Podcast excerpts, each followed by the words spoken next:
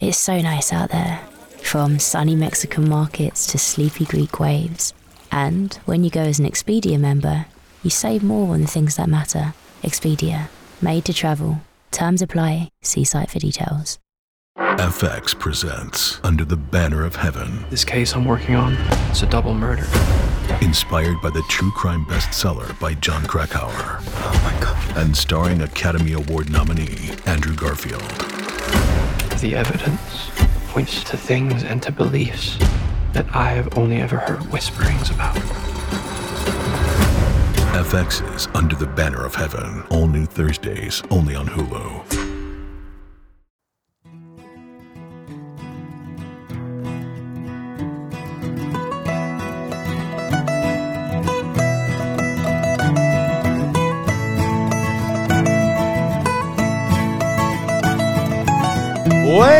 Buenos días. Gracias por escuchar Honey Hole Hangout.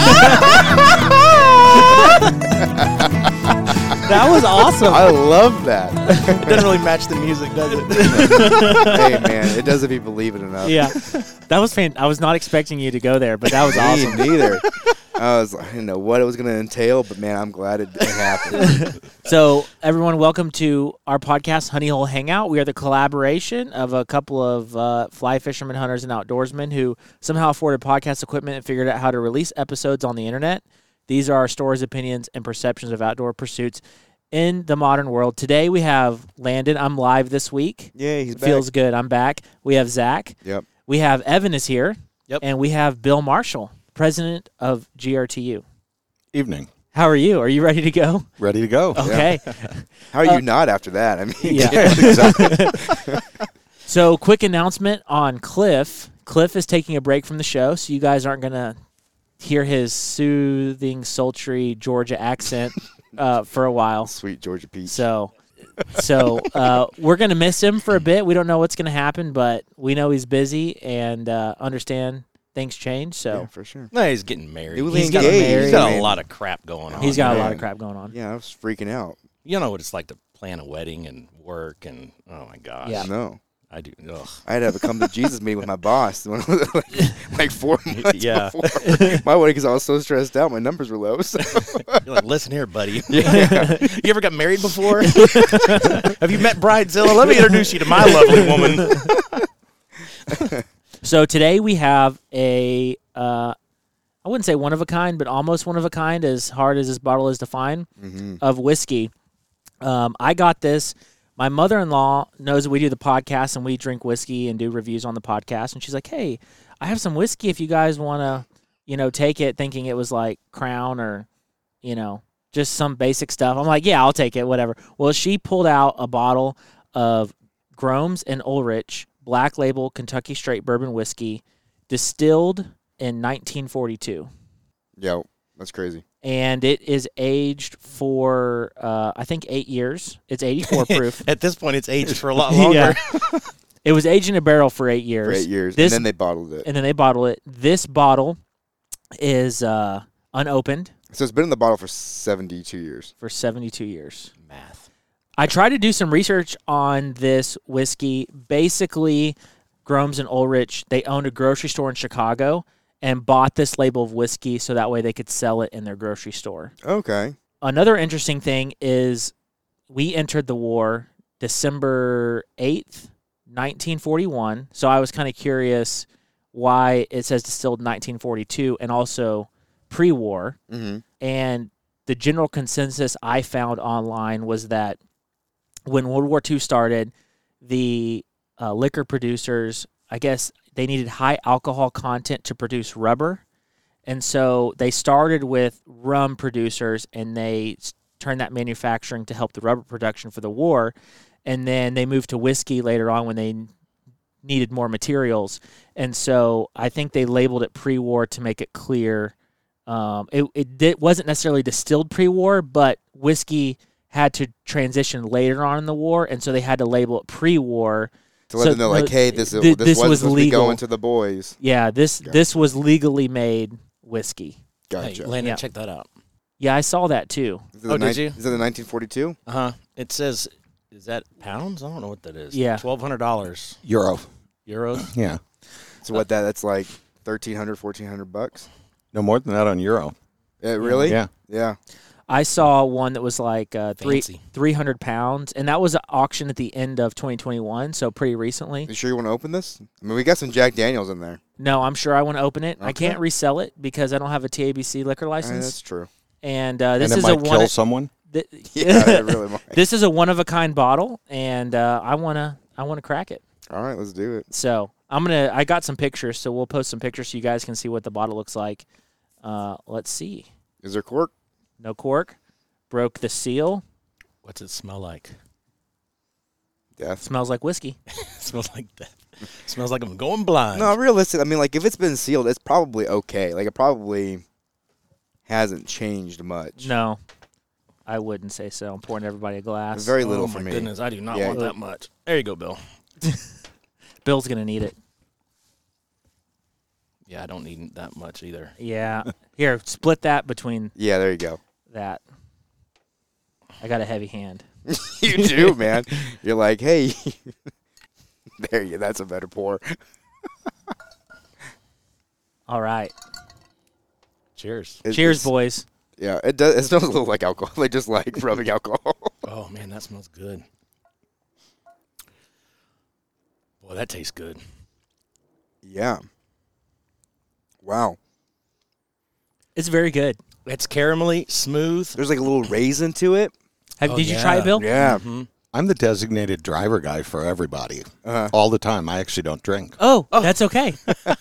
That's why I've got my Starbucks rolling right no, here. I didn't know that, or we wouldn't have poured you a glass. That's not, no problem at all. We'll finish. We'll drink I'm it. sure you will. Yeah, we'll drink it. That's pretty good. Honestly, It's not. I was thinking it would not be good. I figured it would. I once they put it in the bottle and they seal it, not a lot's happening to it. It's not aging anymore. It, it really will, unless air Mm. somehow gets in there. Really can't spoil or grow mold or Well, you're, anything. you're right about that raisin thing. Yeah, It's Yeah. sweet. It it is, is. good. caramel, sweet raisin. Mhm. It's not hot. Nope. It has like there's a little burn in the front, but it does not travel down. And it smells a little bit like maraschino cherries, like a little bit like cherry, almost like. It reminds me of like a tropical, like you know, like the little fruit cups you get when you're a kid.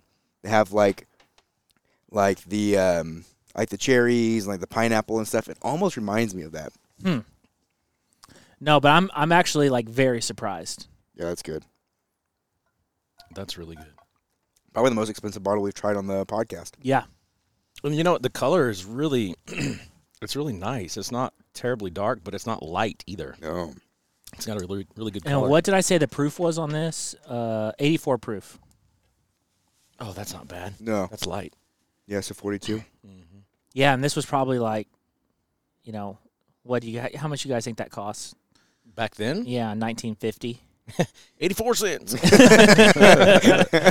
I have no clue. I don't know No what problem. whiskey. Yeah, I mean, I mean, I know what it goes for now. Yeah, yeah. A lot. Well, we've seen all kinds of prices Mhm. on that thing on auctions online. So Mhm. cool. Evan, you ready to talk about your uh, neat things in nature? Yeah, hit it. All right. So I've got a story here, and the title says Rare Golden Crappie Reeled In on Minnesota Lake. So this guy's out fishing. He's on Clear Lake in uh, in Minnesota, Minnesota.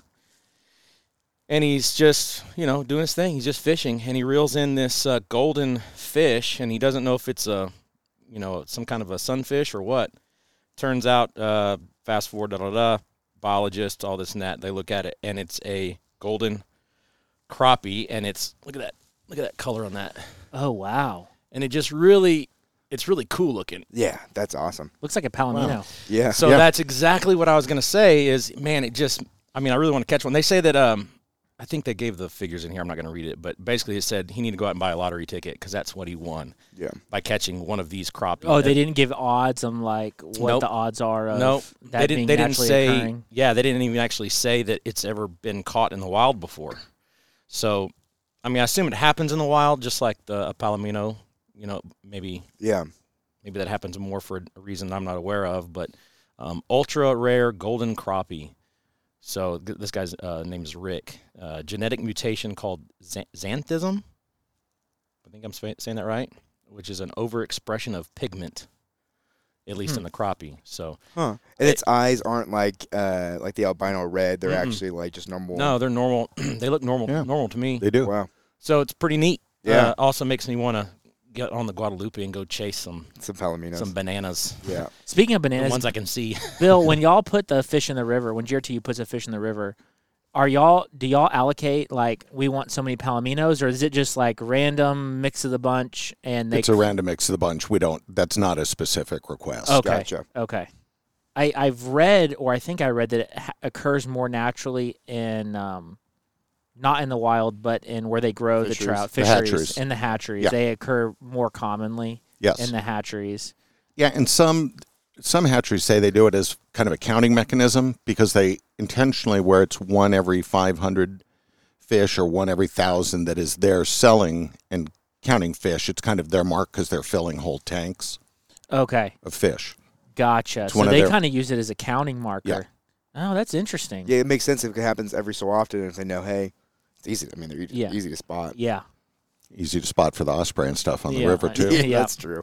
I know this. I cast it one a million times. No, the Joker's not going to eat anything I throw at him. Nope. Because every other yahoo like me's been yeah. been Yeah. fishing for him that like, day. Ooh, there's one I can see. Yeah, exactly. I was always wondered if uh, in the fisheries if it was over exaggerated mutation just because there's such a concentrated effort of growing fish that if that mutation was uh, you know more so than More in the prevalent. than in the wild. hmm Yeah. yeah. I've always wondered about that. I don't know. I really don't know the answer. Dan and the fisheries guys may, but that's not. I don't know the answer. I could Mm. make one up, but probably because everyone else wouldn't know either. But, but, uh, Ooh, wow, sounds great. I see them quite a bit on the river. I see them Yeah. quite a bit, uh, but th- I've never caught one no. as much as I've, I've caught a tried. couple. I've caught more sheepies than I've caught palomino Yeah. trout. Yeah. mm-hmm. Landon's like, I hate you. All right, let's do some uh, conservation corner. All right, this is a good one. Yeah, I'm Flor- excited for it. Florida's bonefish are on drugs. A new study reveals how prevalent and dangerous prescription medications have become in Florida's waters and the species that swim in them. According to a three year study by Bonefish and Tarpon Trust and Florida International University, bone, Florida's bonefish are on drugs, lots of them. Researchers analyzed tissue samples collected from a large geographical area along the Florida's coast, and they were testing for presence and concent- concentration of commonly prescribed pharmaceuticals. Every fish the researchers tested contained at least one pharmaceutical, with one fish testing positive for 17 different prescription drugs. On average, the bonefish that were tested contained seven different pharmaceuticals. Overall, a total of 58 different drugs were detected in the Florida bonefish the researchers sampled. Um, the drugs detected in the bonefish sampled throughout the study ran the gamut of commonly prescribed medications, antidepressants, blood pressure medications, prostate medications, antibiotics, and pain relievers were the most commonly detected. Researchers also found evidence of heart medications, antihistamines, antifungal medications, and opi- opioids. That doesn't surprise me. And meth. So it's coming from people flushing the toilets. Yeah, basically, people are, you know, when they're done with the prescription, they pour it in the toilet and then they flush. Do people really do that? I didn't even know that was a thing. That people would dump their prescriptions in the toilet outside of like opioids, you know. no, Yeah. you see it at all the pharmacies, even HEB in there. They have signs about that you can bring it back in where then they safely dispose of it because of mm. that problem. Are you Yeah. supposed to do that? Because like No. I always just put it underneath my cupboard and just like leave it for years. like, and, then that's it, and then it ends up going in the trash can. Yeah, eventually. I mean, I'm like no, not once has it ever crossed my mind. All I can do is dump this, and then I got a pill bottle I got to take care of. Yeah. I don't- I no, don't it's know why. crazy. It's crazy to think about that the fish are like somehow absorbing. I mean, you did that. say it's Florida though, so maybe just like police are busting in doors. People are like just dump it all. we do do Florida man articles. All right, so like just dump it all down the toilet. Get it out. Get rid of the So evidence. do do do people eat bonefish? No, It's a sport fish only. it's pretty much a sport fish. I think I know in Belize they're protected as Hmm. sport fish, and I know in Florida they're protected as sport fish. I mean, I'm sure somebody eats them. Yeah. Mhm. Somewhere else. Yeah, somebody eats everything. I think you can eat them in the Bahamas. I don't think they're protected in the Bahamas. There's a so lot of if you in ate one in Florida, would you get high or you'd have great heart pressure nice or blood pressure. blood pressure? Mm. yeah, better heart better heart condition Hey, you know what? Yeah, maybe. Antifungal properties. the article also says uh, that this is particularly troubling, um, as previously conducted studies have demonstrated that prescription drugs present in fish uh, at therapeutic levels can dramatically alter fish behavior and fitness, affecting feeding behaviors, habitat use, migration patterns, survival rates, and reproductive success. so that explains why they're hard to catch. 'Cause they're all they're, They're all jacked up on, on, medication. drugs, yeah. yep. That's great. No, I think this is a super interesting study, and I also curious how they got to the point of like this is the study that we're going to do. Why are we going to do this particular study and find out prescription drugs in bonefish? Yeah. Out of know. all the studies they could do, like who even thought about? It? They're like, hey, we should test bonefish. I wonder for- if it's something in their drugs. diet, like the the how they eat. I don't. I know nothing about bonefish other than you know They friends that have gone said they're small hard to catch. crabs, Right. shrimp. Hmm. So if that's in their diet, I wonder if it's being absorbed at the you know gills level, Yeah, or if it's being absorbed through their food as they eat it. probably both. I'd imagine. So what? So what you're saying is we need to test the crabs and the, uh, you know, all And the, the shrimp. and the Yeah. shrimp, all the crustaceans and stuff. And then eating. Well- test what the shrimp eat. Well, we're eating the shrimp too. So are Yeah. we Hey, oh you Oh know, my gosh. every time we eat shrimp, are we open up a getting a, little of bit of there. Well, we're getting- prescriptions? We're getting, a little bit of mercury. I know that much. So- And microplastics. and A lot of microplastics. Yeah. Microplastics. yeah. Jeez, that's scary. Yeah. That's my article this week, boys. Huh? Interesting. You know, well, Kind of scary. it went but from funny, and then it went to we're all we're all dying of microplastic ingestion. Yeah. You know what? You know what will help with that in your gut is if you put some 72 year Your old old whiskey. whiskey. hey, you know what? They were barely making plastics then. So, Doggone right. mm-hmm. All right, Zach, what do you got for us this week? mm, I got a creature watch for us. So today I'm bringing you the story of the Fresno Nightcrawler. You guys know where Fresno is? Fresno, California. Yep. California. Yep. Uh, Is so this yeah. uh, some creepy dude? It's creepy, dude. You're Uh, thinking a Night Stalker. that's what I don't. dang it. It is. It. it is. a- You know, Did the y'all see that movie Nightcrawler with Jake Gyllenhaal? No. Uh-uh. No, it was very good. It was good, Yeah. It was dark. He was an ambulance chaser, but Oh, but Yeah. not for lawyer. Just for like to catch it on video to sell it to news stations. yeah, interesting. It's Yeah. dark. it's dark. good, though. It's dark. Interesting. Um, Also, I would like to say that we've established a rule that we set. The precedent was set pretty early, and uh, this one breaks the rule. Oh, interesting. Oh, no. On the So timeline, the rule year. is Yeah. 95. 1995.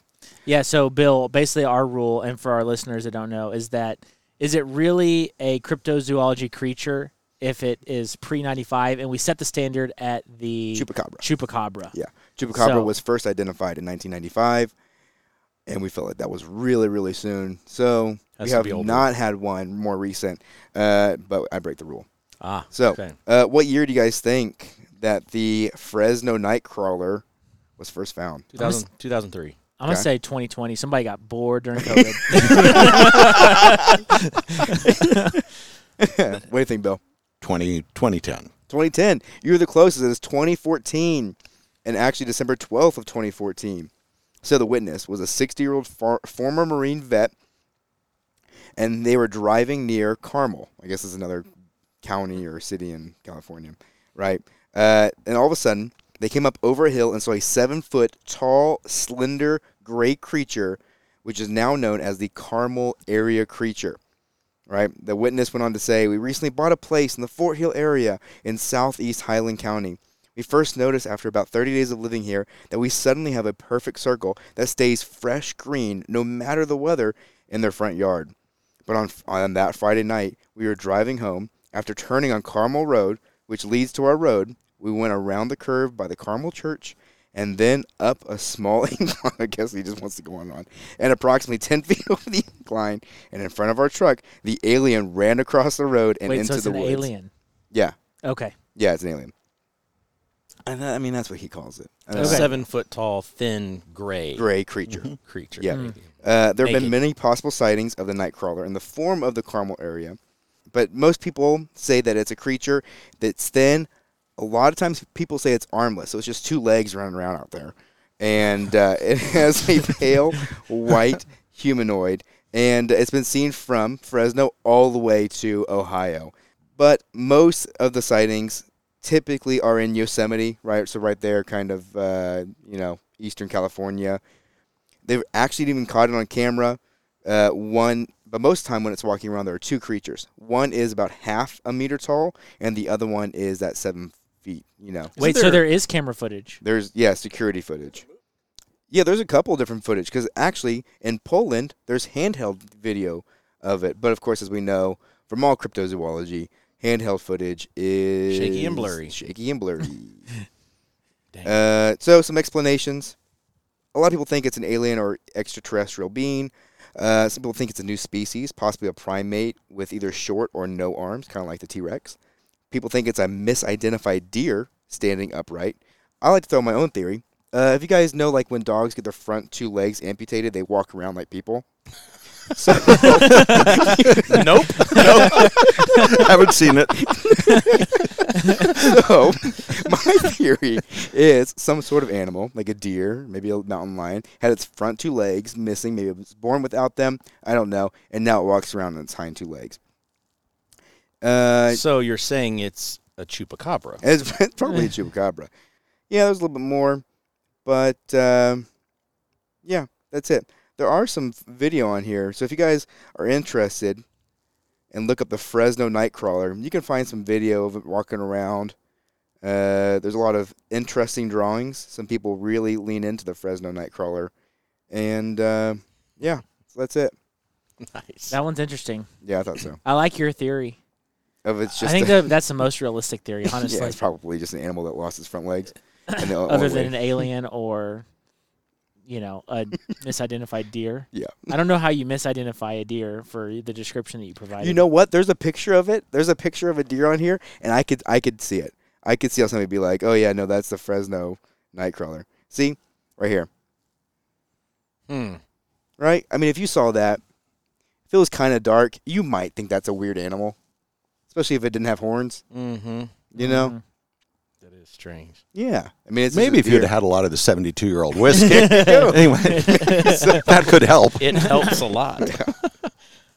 So yeah, so there's a story of the Fresno Nightcrawler. Awesome. Thanks, Zach.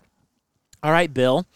So uh, you are now the president of GRTU, and I think you were telling me uh, yesterday that that happened in November. In is when November. it switched. Yep. And then we we have elections in November, bring on new board members, elect new officers when when their two year terms are up. So they're two-year terms. Mm-hmm. So you're going to be the president for the next two years. Two years you can serve two of them.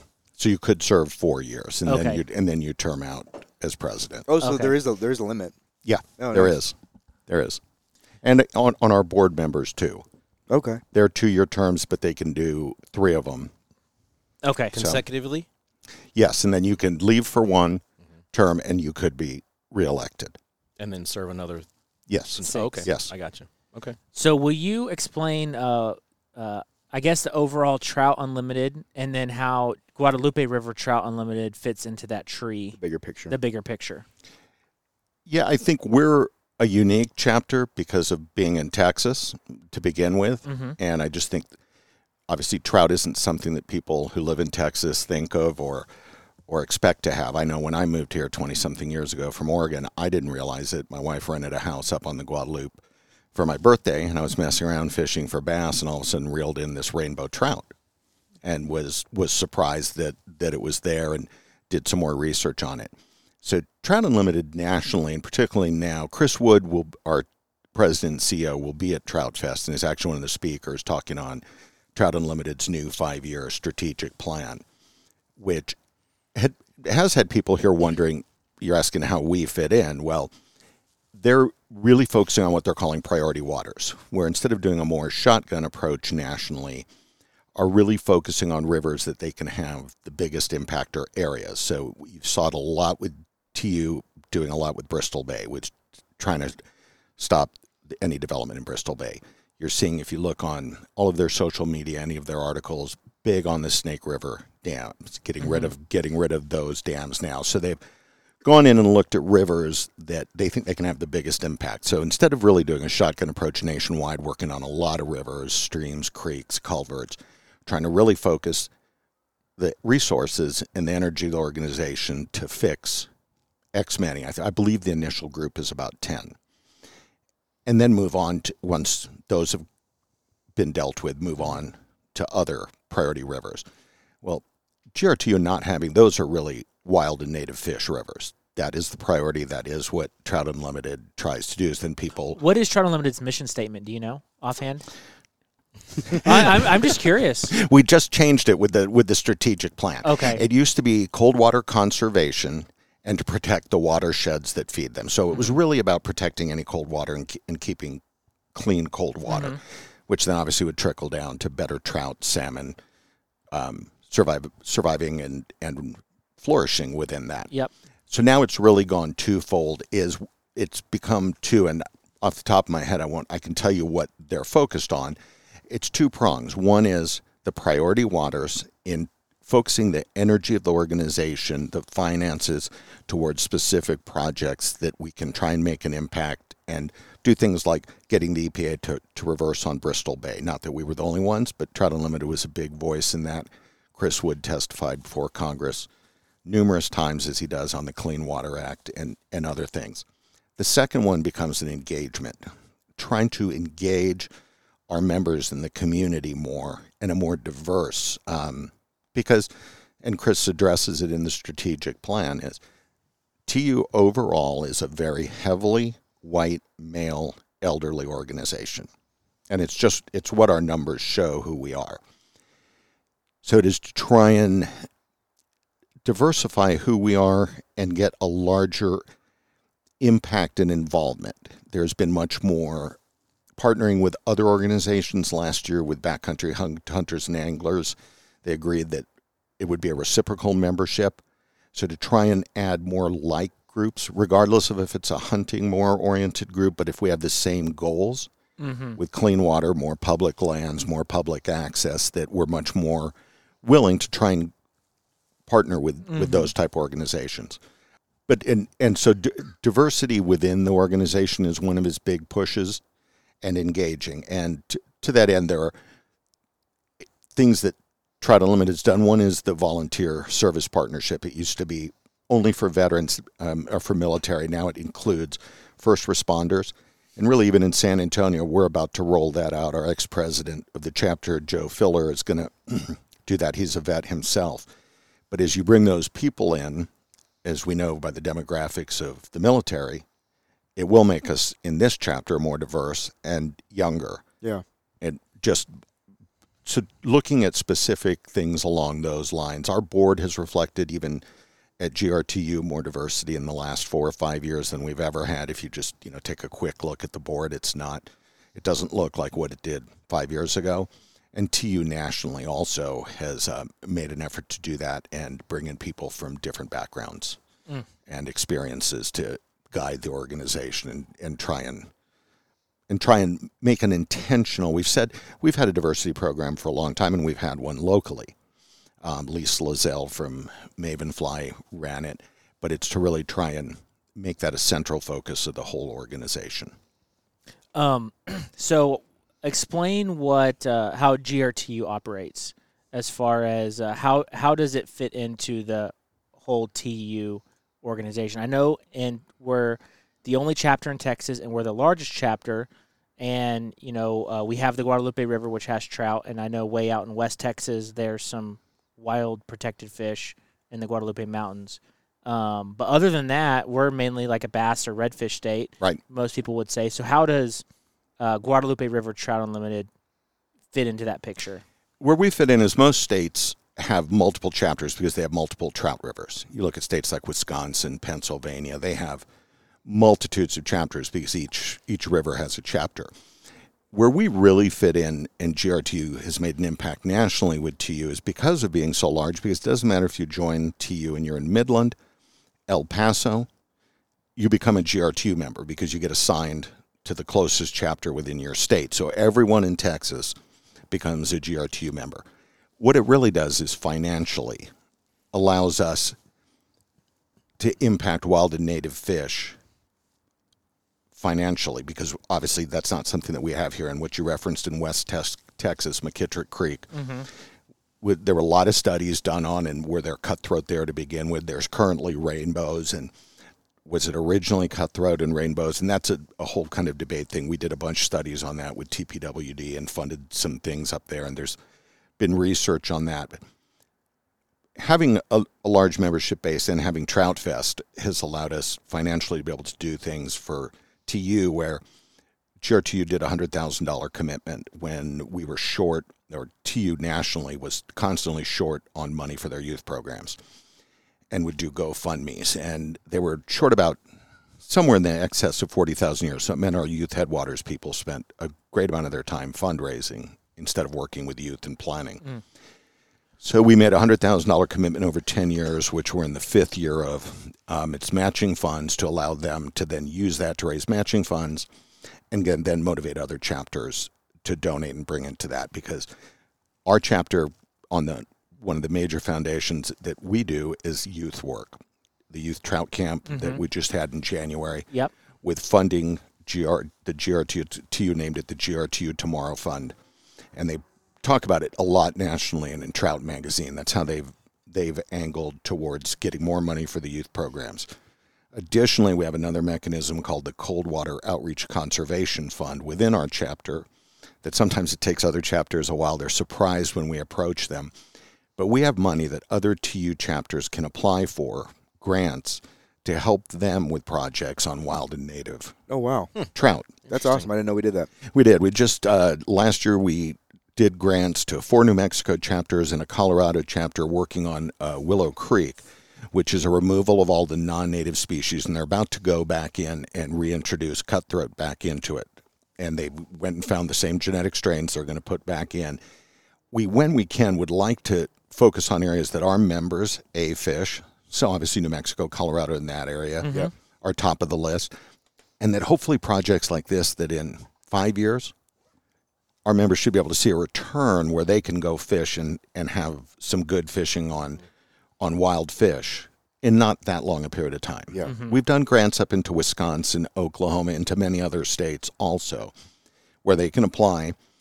Um, we want it to be rock rolling projects per se, meaning not that we're going to make posters to put on the river. We want actual, whether it's removing culverts and, and replacing old culverts that are stopping the flow of the fish, whether it is removing non native and restocking with native, um, and that we want the other chapter to be involved in that. So Nice. it's surprising to most other chapters that when I approach them, I've called other council members in other states, and at first they're, it's different to have a chapter calling you saying, "Hey, we have money we want to give you." Right.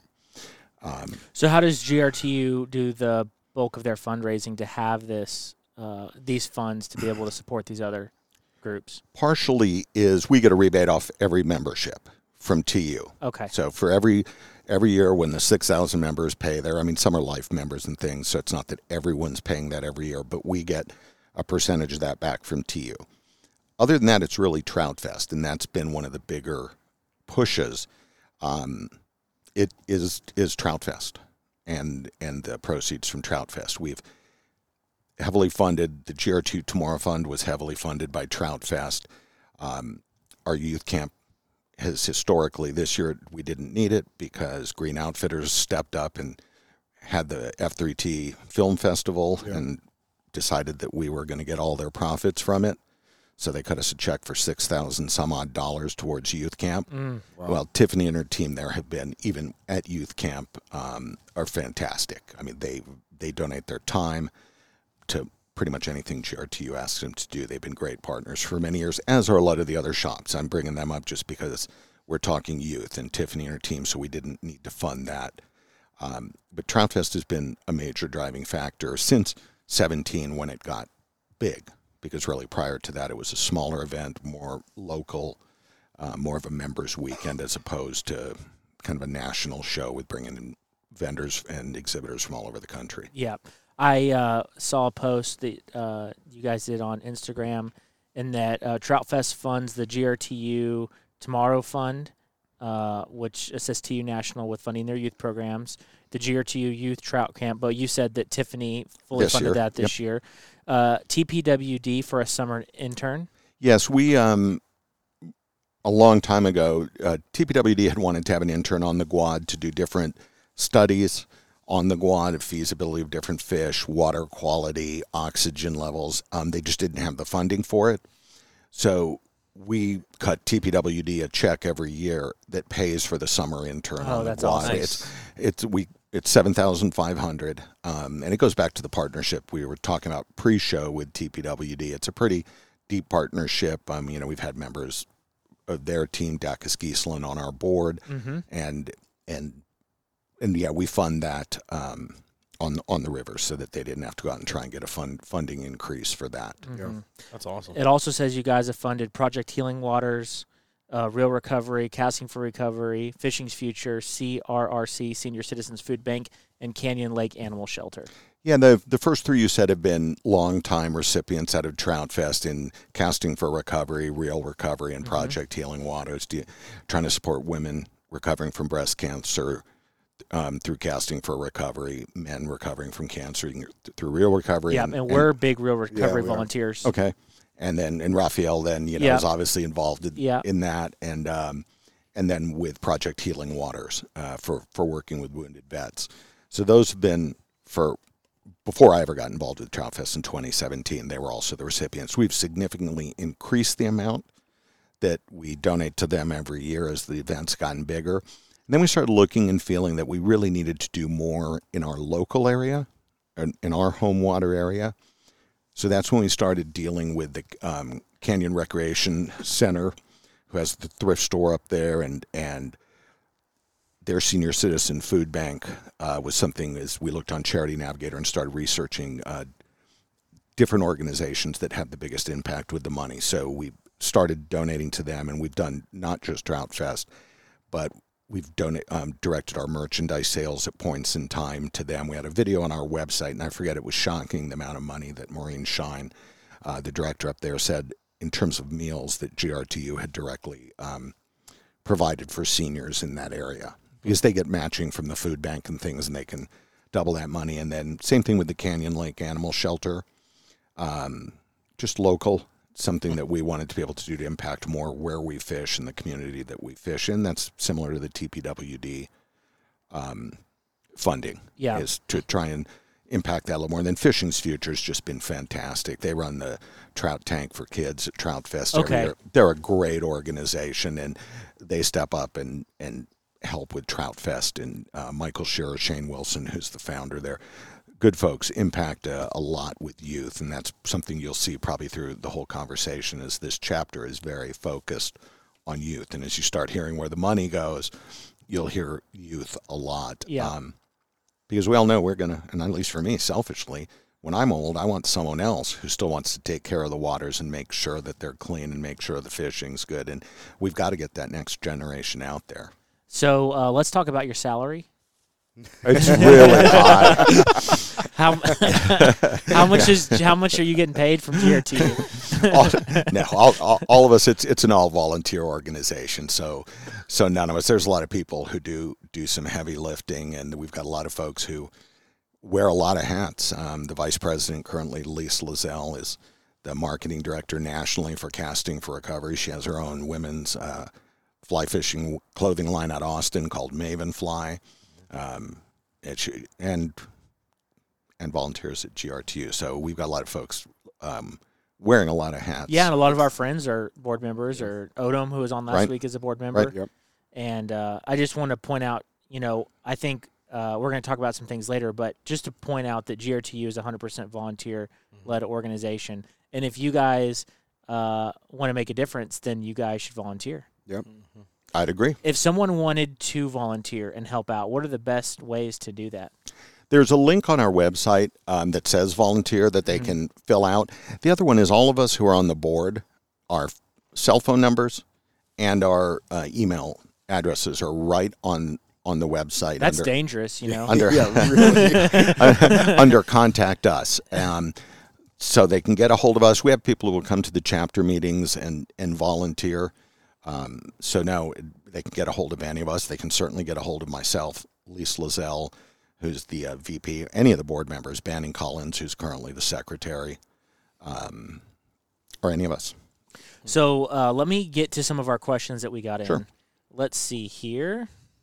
I heard we got some good ones. We got some good ones. I want to say while you're doing that is uh, what's impressive about GRTU, is, uh, specifically GRTU, is uh, that you know you guys are doing more than just what your focus is. right? When you're talking about helping the community, you're el- you don't have any overhead if nobody's getting paid. Right. then that Yeah. helps a lot. It does. You guys can spread the money, which is uh, quite ad- admirable in my opinion. Really. Um, yeah, and of course, I sidetrack here. I'm looking forward to Trout Fest because it's a big party for me. But I got four kids who love it. I mean, they love everything about Trout Fest. The Good. fishing, the bows, the going and talking to the game wardens, the fly casting instructions. And we've got all that. all Yeah. that. TPWD. Sorry, I'm, will- I'm, I'm jumping no, ahead, Landon. they'll- No, no, you're they'll, good. They'll have the Game Thief trailer there Yep. again this year. Yep. Bo and Robert Rodriguez and the Bow and Arrow will be there, and uh, the take uh, Anglers Ed Mm-hmm. with their big trailer they bring down and teach the kids. That they'll have all of that, all of that there again this year. Yeah. I'm pretty stoked for Trout Fest personally. Me too. Honestly, like I feel like because I we haven't had it in a couple of years now, or in Mhm. two years now. I'm like, you know, like craving to hang out. know. and, and and we looked at a few years back as Trout Fest got really big. Went from 2015, I believe there were 38 total exhibitors.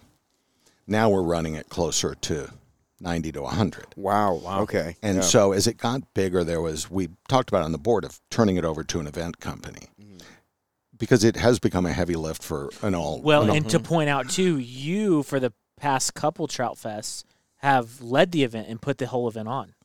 well, I didn't put it all on. There's I've had Well, you were the you were the top. I was guy the chair for delegating. for Yeah, you were the three years, and then last year I assisted Lise. Lise was the chair, and I helped her with co-chair. And this year we agreed to do it together. So, not sure that says anything about our intelligence that uh, this will be a, a multi-year. But but we looked at it, and there were a couple things. I had suggestions from people in the industry to call folks in the industry who we've had, and you know, because we've had Hilary Hutcheson, George Daniel, a lot of people who go to a lot of shows in. And I called them and said, hey, you know, we've talked about hiring an outside event company. And to a person, the answer was, no, you're going to be another fly fishing show. If you have someone run it and make it all kind of fancy, the whole mm. point is this is on the river, it's laid back.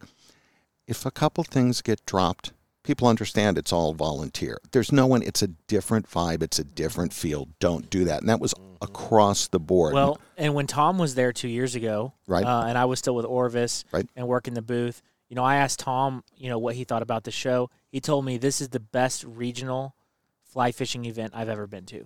Yep, that's what he wrote in the um, in a testimonial he did for us. Yep. that he thought it was the best he had seen in terms of a regional, not a national, the fly fishing show or one of those. And so um, it gets to be a heavy lift, but also if we hired someone, um, it would really cut to what you were saying with our ability to fund some of these people Yeah. and to help yeah. them. If you guys are willing to put your time in, Right, that's a lot of money. Right. What that means. 100%. Yep. 100%. So, Um, the first question we got uh, was uh, talk about the flows on the river and your guys' uh, relationship with um, I can't remember GBRA, GBRA, Guadalupe Blanco yeah. River Authority. Um, we have a current, it runs through 2026. Mm-hmm. We have a, it was a 10 year agreement. It was the second um, agreement that we have that's a minimum flow agreement with GBRA. A copy of the flow agreement is on grtu.org. So anyone who wants to take a look and see what was agreed to on that. Um, and that went from, again, before my time. I don't know that I wasn't there. It, adversarial is not the word to use for the relationship, but it certainly wasn't the partnership it is today. GBRA is a sponsor of Troutfest. They have been since 2016. Um, we have an annual meeting with them to talk about with with their board, well, with their executive director Kevin Patteson and their people about the flows, what's going on in the river.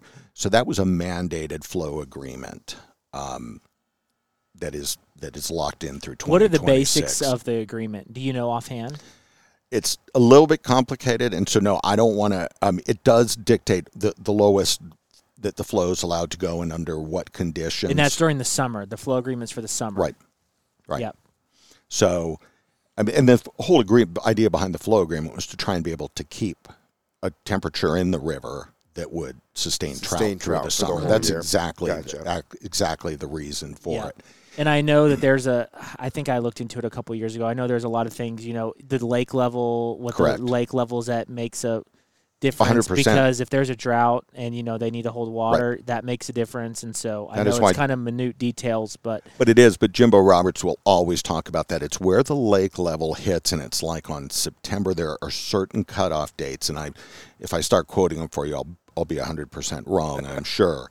Um, but that was Phil Dobson and some of our previous folks, David Schrader, did a lot of work on that with GBRA. And instead of it being adversarial, it became a partnership to, to look at it. They obviously have water they've got to serve downriver. And, you know, everyone talking about stakeholders and everything. There are other people who have opinions other than what happens to the trout in the top part of the river. Um, but uh, but yes, it does, and there are certain triggers on what date the lake level. So you'll see Jimbo posting. I mean, most of the people who are familiar with GRT are familiar with Jimbo Roberts, and it's always we need we need rain because we have to have the lake level be at this by a certain day because then the flows will continue to be. But I would, if off the top of my head, I went to quote them. Um, I would be wrong. I'd be happy to on our social, um, although it's inundated with Trout Fest. Probably after Trout Fest, I'll post a link to the um, flow agreement with GBRA. Mm-hmm. Um, it's it's a public it's a public document, and um, it's what it is what's in place through 2020. Are y'all happy with the current flow agreement? Are you uh, looking at 2026 and hoping some things change? We'd always love it to be more, obviously, Yeah. right? Um, yeah, I think I think we all felt very good. We were happy. The first agreement was tough to get. When 2016 was coming up and we went back in to renegotiate the ensuing 10 year, it was a smooth, smooth agreement. So I, I think, yes, we'd love it to be more. Um, and I hate to keep using the word, but there word, but there are multiple stakeholders in it, and so yeah, I, I think um, being in Texas, being with the water um, needs downriver, and what GBRA has to do and contend with, yeah, I mean, pie in the sky. Would we want more and be able to dictate what it was? Sure, Yeah. but Yeah. um, But I, being re- realistic, it's a good agreement. yeah, I I think we we believe that, and we believe more importantly, I think it was the best agreement that we could have gotten at the time. Would Really? probably be the way to do it. Wow. Yeah. Okay. Yeah, I think Phil Dobson and there was a group that really worked with GBRA, and and I I I think at the time, I mean, we had lawyers on it, and it wasn't just a simple. It's not like we went in and just said, okay, that sounds like a good flow. There were a lot of studies done. Yeah. They had the lawyers looking at it. We we also. Um, we actually had it still exists at GRTU, but it's called the uh, it's our legal defense fund where we have money set aside and we have it set aside now in case it was needed to ever look at that again and have to have lawyers involved Gotcha. because it was very expensive legally for GRTU doing that at the time. Gotcha.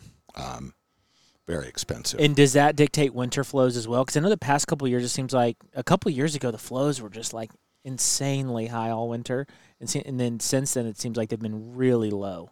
Is there a way to find a happy medium to where they're not crazy high and they're not so low that it causes concern? I think well, there's two people who control that too. You got Army Corps of Engineers, mm-hmm. depending what what the lake level is at, and GBRA. So there's two entities on on the dam and what's coming out of the dam. Um, what it really dictates and what we call it is the minimum flow agreement. It addresses what they're allowed to do as far as minimum flow. Yep. Other than that, they're doing like control level and and what they're feeding down. they they down- have ten downstream. hands in the in the pot, basically trying to trying to manage all of them. Uh, the next question is: Do y'all truly feel it's okay to spend the amount of money to stock non-native fish in the Guadalupe? Um, well, I, I think the two things, something we had we addressed earlier, is we're not really spending money. There is no outflow of members' money except for people. Who pay We for- and we talked about this pre-show, so maybe we go into a little bit of detail of what we were talking about. So the LAP pays for itself. The lease access program pays for itself. it pays for the lease access spots Spots and, and the for fish. the fish. So the All the only fish. the only money that's going toward towards it are people who are like, I want this money to go towards me having access Correct. to these fish here. Correct. Yeah. And we actually have way more people who want it. It's not a question of if there is the demand for it. So, as far as GRTU saying, it, do we think it's worth spending the money? GRTU as an organization, net is spending nothing. Mm-hmm. It's paid for by the LAP. Those same people aren't just going to cut us $165 checks because we ask them to cut them. It's not like that money would be there coming in. But more importantly, what the lease access program does, it's a way to introduce new members to TU and to get us without trout in the river, there wouldn't be a Trout Unlimited chapter in Texas. Mm. You have to have trout to have a Trout Unlimited chapter. So without trout, there would be no Trout Unlimited chapter. There would be no $100,000 to youth programs for TU National. There would be no GRTU trout camp. There would be no money to to restock native fish in New Mexico and Colorado that we help with, and on and on, all the things we've talked about. So if you don't have fish, you don't have a chapter. Mm. I mean, we have states that don't have TU chapters. If, if it's not, you know, Hawaii got one because they actually have trout up in Kauai, where my wife's from. I, segue, but you might want to tell Craig if he wants to be smart. I married a young lady almost 30 years Cliff, ago. are you talking about Cliff, Cliff? Cliff, Yeah. I'm sorry, from Kauai. So I just sat here and showed up for the wedding. That's all her dad told us I had to do. So tell him, tell, tell him to find a, someone who lives in Kauai. He can get married on beautiful Kauai. And since it's there, he doesn't have to do anything. It just Yeah. shows up Well, and it's now- done. Shows up, get married, go. Now so that he hears that, he might just mention that to his fiance. Like, look, I, got, I have a place we can just hide. Yeah. So just that maybe, and I. But so yeah, uh, do I think it it's worth putting the money in for GRTU as an organization and me speaking to it being on the board? We're not putting GRTU money. We're putting direct members' money who pay for a lease access, Access. Who program. want that? I know it's spoken with their money. Correct. That they want That's that. entirely different from any. It's not that their membership dues are going to that. Mhm. Nothing that they do. Nothing from Trout Fest that they come out and support. There, there's nothing if they participate in a raffle at a chapter meeting. None of that money goes towards stocking fish. Yeah. And and I I get the native debate. Um, you know, I fish for a for a lot of. Len and I talked about this. I fish for a lot of Rio Grande cichlids. I spend a lot of summer doing that and fishing for Guadalupe bass and love it. And I think our our members are a little bit funny in that, and we talk about this internally. It's why at Trout Fest we've got Benny Blanco coming from Florida, who's a saltwater guy. Lucas Bissett coming out of Louisiana, who's the current executive director for AFTA, the American Fly Fishing Trade Association, but also as a guide um, in the marshes in Louisiana. Why have we had Flip here before? Why do we bring those people in? Why will Jako Lucas be here next year? Well, because most of us fish salt also. We're in Texas.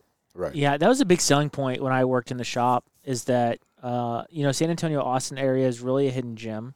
You can't really say that you can go bass fishing, red fishing, and trout fishing within a three-hour drive. All the Really anywhere in the U.S. You could hit. You could literally catch three, all three in the same day. Oh yeah. If you start early enough, yeah, you could. that needs to be. A, we need to do that as a challenge.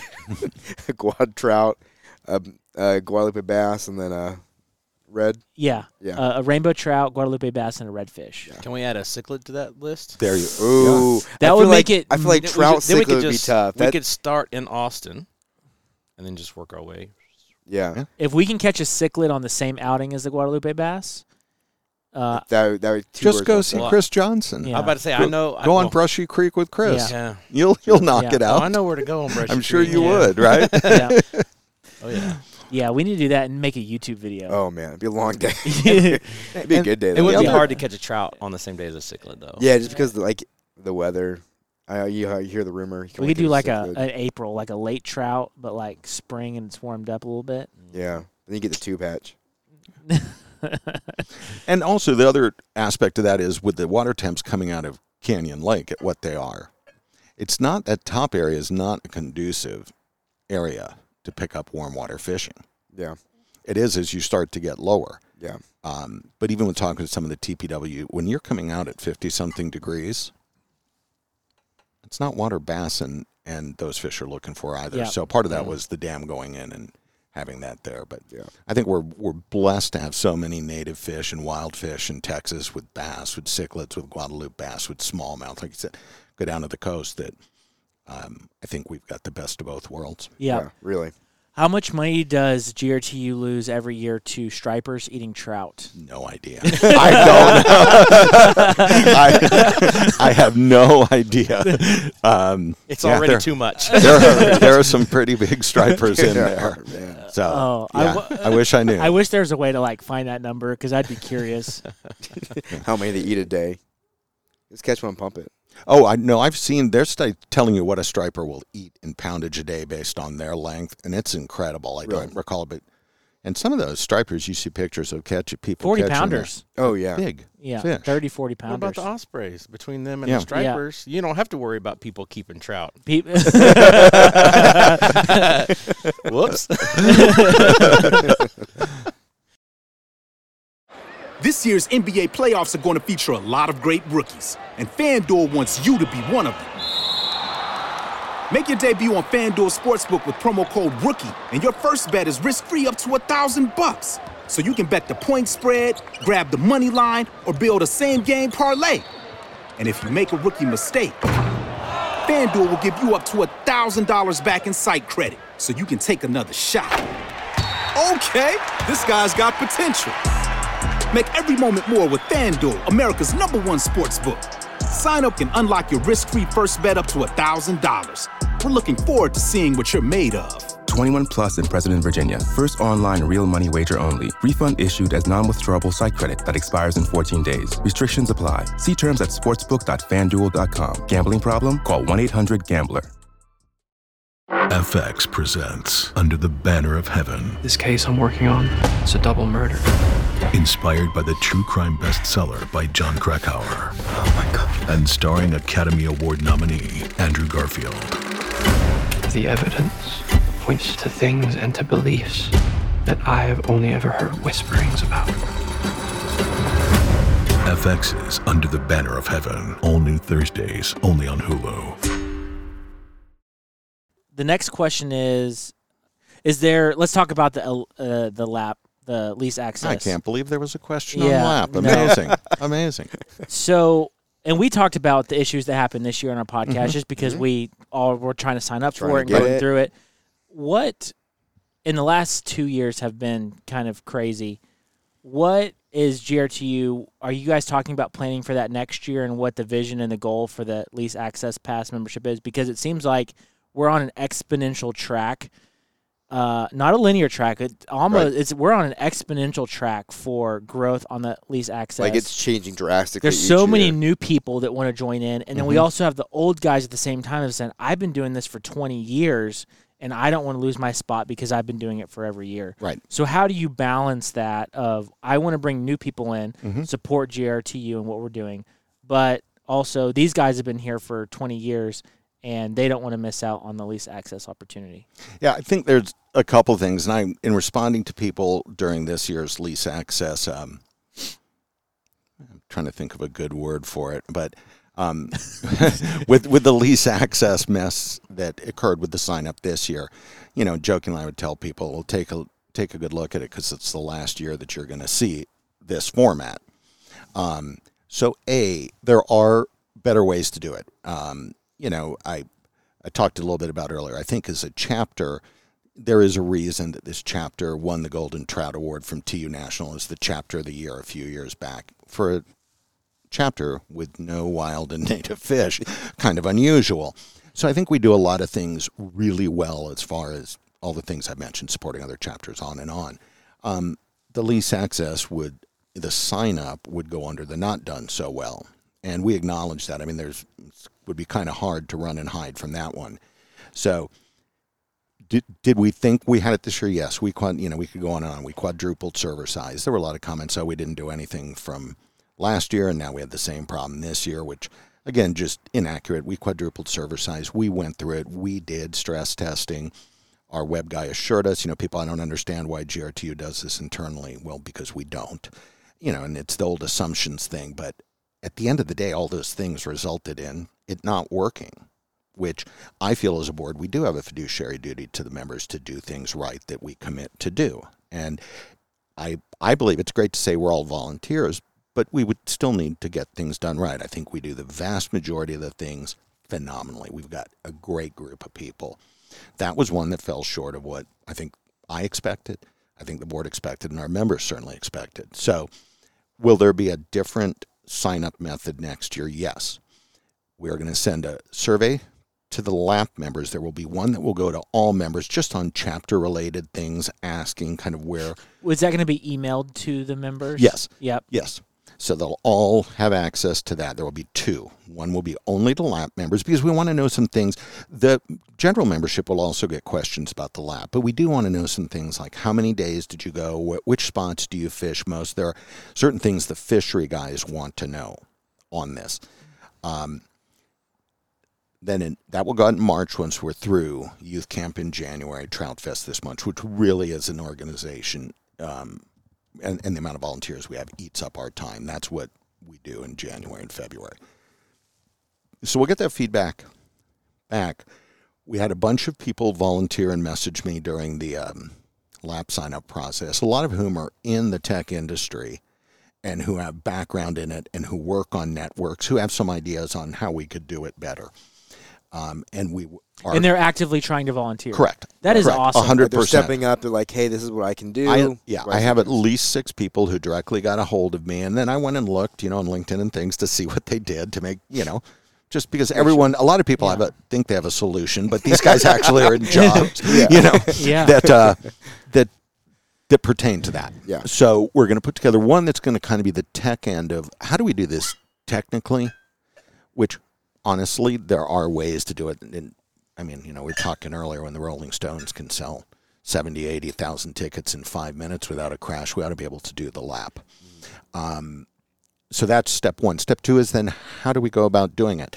Because years ago, when we didn't cap it at all, one year we actually had over 1,200 people on the lap. Oh wow. That, I think that was 18. I'd have to look.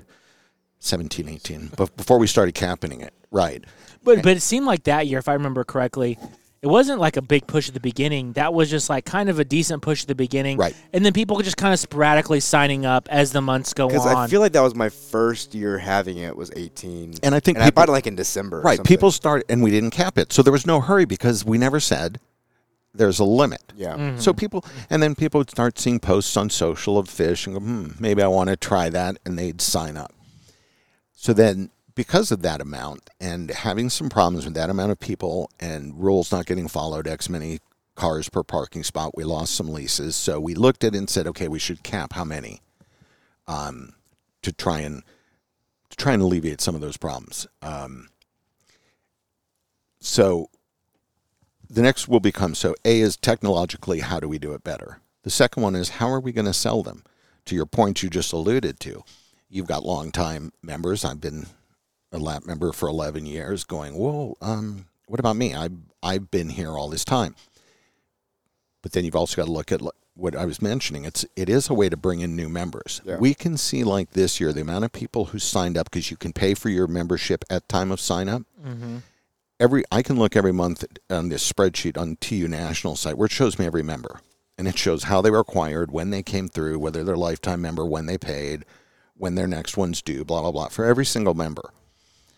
So we know how many joined who had never been a TU member before because of the lap.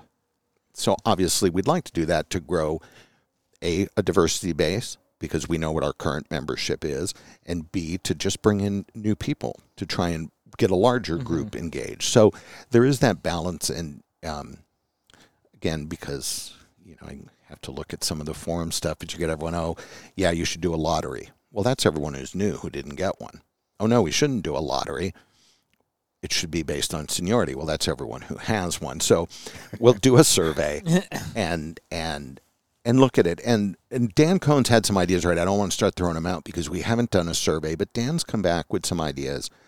We've had a big change in the amount of violations of rules since we stopped doing in person training and started doing online. Oh, okay, yeah. Makes Click sense. click through. Well, and let's just pause. Come on, you, you read every bit of that, didn't you? Oh, and studied it and learned it. Absolutely. Shaking my head no. Right. So, uh, well, let's let's pause that because I want to pick that back up. But speaking of violations, uh, will you talk to the fact that the lease spots are decreasing and why Correct. they're decreasing? Right. We're at 14 this year. Um, and I, you know, you were saying when you first joined, It was probably 18 or 19. 19 or 20. Yeah. Evan, I don't There know. was you jo- twenty. I probably Okay. joined in fifteen. Right. Or not fifteen. Well, you said the highest there was what twenty I think 22 when I first. Yeah. Well, I feel like every year I get that message. It's like, hey, we lost one or Right. two, one or two. Or even in the middle of the year. I know this year Yeah, we yeah. lost a spot. But in the Landon, you're of the year. alluding to there's a reason why. Yes, there is a reason why. Right. Will you explain that reason? Some of it, okay, violations are a big part of it, where people don't follow the rules, and most, a lot of these people, homeowners in particular, aren't really charging us what would be market rate for the amount of access to their property. Um, and then a lot of the businesses understand that, you know, there was an economic impact study done by TPWD um, some years back again on our website. And it's not that they're economists. We're having someone do it now. We're actually going to fund an intern at GBRA and we get to kind of dictate what they work on. The first one we want is an economics um, major. The economics of trout being in the Guadalupe and how that Correct. affects the local economy and how Correct. much money's coming in. Yeah. TPWD placed the value at over a million dollars for the local the economy. area. Yeah, one point something. And honestly, economists we've had look at it said it's phenomenally low for what they actually The think. estimate's low. Yeah. Yeah. So we can at least say that by having a winter stra- trout fishery there, um, that it's driving at least a million. And I think a lot of the people know it. I mean, we have uh, the owners of Holiday Lodge. I use that because I'll stay there a bit. But the first time I approached them about a donation for Trout Fest, her answer was, "I think that anyone who has a business up here who doesn't support you guys is crazy because I'd have my business would be dead in the winter if it wasn't for trout on this Yeah. on this river." No, it makes makes sense. Yeah. for restaurants, anything up there. Um, so I think a lot of the landowners and business owners are really good to us because they understand that we're driving people there also. But at some point, if your property is getting treated poorly, mm-hmm. at some point it's just not worth it. Yeah. And that's what we're seeing a lot with. I mean, we read stories about it all the time. I hear stories about it all the time. Is even like hunting people hunting properties or whatever, people floating down the river and tubing. It may not even be a direct result of necessarily GRT or what's going on, but just people treating other people's property poorly and leaving trash and mm-hmm. being disrespectful mm-hmm. Will just cause people to be like, I'm either I'm just going to cut them all off, whether they're doing Right. good for me or bad for me. I'm just going to shut my property down because I don't want to have to deal with it anymore. And some of it, our, our members are generally excellent. But when you have a thousand, it doesn't take too many One to upset a landowner. Yeah. Really. And then some of it one. is pure economics.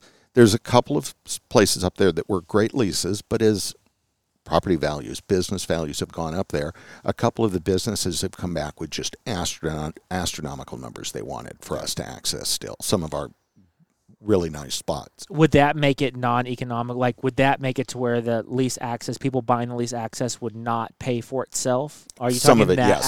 Yeah. Really, like Yeah. it change. It would change it that much. Yeah. Hmm. Yeah.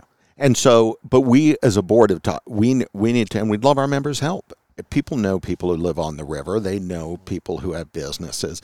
But yes, we we would love to see that number go up from 14 because that is contributing to Part of the problem. Yeah, that's part of the crowding. that's a huge. You know, you talking about economics, and I start thinking uh, other things. I thought, that, you know, supply and demand. Mm-hmm. You got a huge problem on your hand. Mm-hmm. You got a lease access program that a lot of people want, but you have limited real estate, and you want to mm-hmm. bring new people in, and you want the quote unquote old guys to Right. Stay happy, and you want the new people to come in, and but you got You have an let- increasing membership of Yeah. LAP and a decreasing amount of leases. Right. Mhm. And that, and that, that, that's causing a huge problem. Right. Yeah. I mean, that's And- a, that's a big. and people throw out, you know, and again, because we, and it's something that we've spent a lot of time looking at. Um, you know, a few years ago, we went up uh, from, I believe it was 120 to the current 165. And that ruffled some people. And yet we have other people who come back and say, well, no, you should tag it to a full day guide trip. It's access all season. It should be 500, 550 bucks. Mhm. The same as a one day guide trip. Well, yes, but we don't want to price people out of it and make it some elitist fishing club. Yeah. So it's it is a balance there um, that we're going to look at harder this year than we have before. And going back to you guys are going to do uh, surveys. Correct. So if you guys want a voice in this, and you're And a current member, uh, and if you're not a current member, you should sign up if you want to have a voice in this. Uh, when the surveys come out, then you guys should participate if you want your voice heard. Because what we talked about again before show is uh, the size of fish that are put in. Mhm. You know, people are complaining about it right now because they they don't want people keeping fish or they want to only catch big fish, and there's a million reasons back and forth. But the reality is, the reason that you guys put the fish in the way that you do is because of a GRTU member survey. Correct. Because a- of the, what people want. Right. Because what- it was yeah. from the last survey when we asked what the breakdown of fish, what size fish people wanted in. Um, so yeah, and also, uh, you know, TPWD when they did that economic um, study asked us if they could send our membership list questions they wanted to know about how often they stay, how long they stay, and they got a six percent response rate. So I would love to have it higher because, you know, if you want a voice in it, then yes, please, please do fill out the survey. Please do volunteer. And as I say, I'm really appreciative of a bunch of the guys um, and and a young lady who stepped forward um, and have backgrounds in tech and wanted to help us with looking at how we're going to roll that out so we don't have Nice. don't have the hiccups. Um, probably a good word for it. Yeah. Hiccups. Uh, I'm sure there are some Listen, members if who you- if you who may have another If you don't understand that technology is the most imperfect thing we have, Yeah. I mean, Think about every time we want to show something, somebody something really important, yeah. and how it doesn't work. I couldn't hardly get my article pulled up for tonight. I But- like, this is stupid. but we can do better and we will do better. That's I mean it it did not go well. Um, I think overall Dan and his crew for the problems with buying trout this year and what the hatcheries have had, even with TPWD having problems getting trout. Dan and uh, the fisheries committee have done a nice job um, getting getting the fish in because we couldn't get them from the from the same hatchery in Missouri we normally get them from. Mm. So I think they they jumped up and um, and I think there'll be some things even with the lap that will be done differently.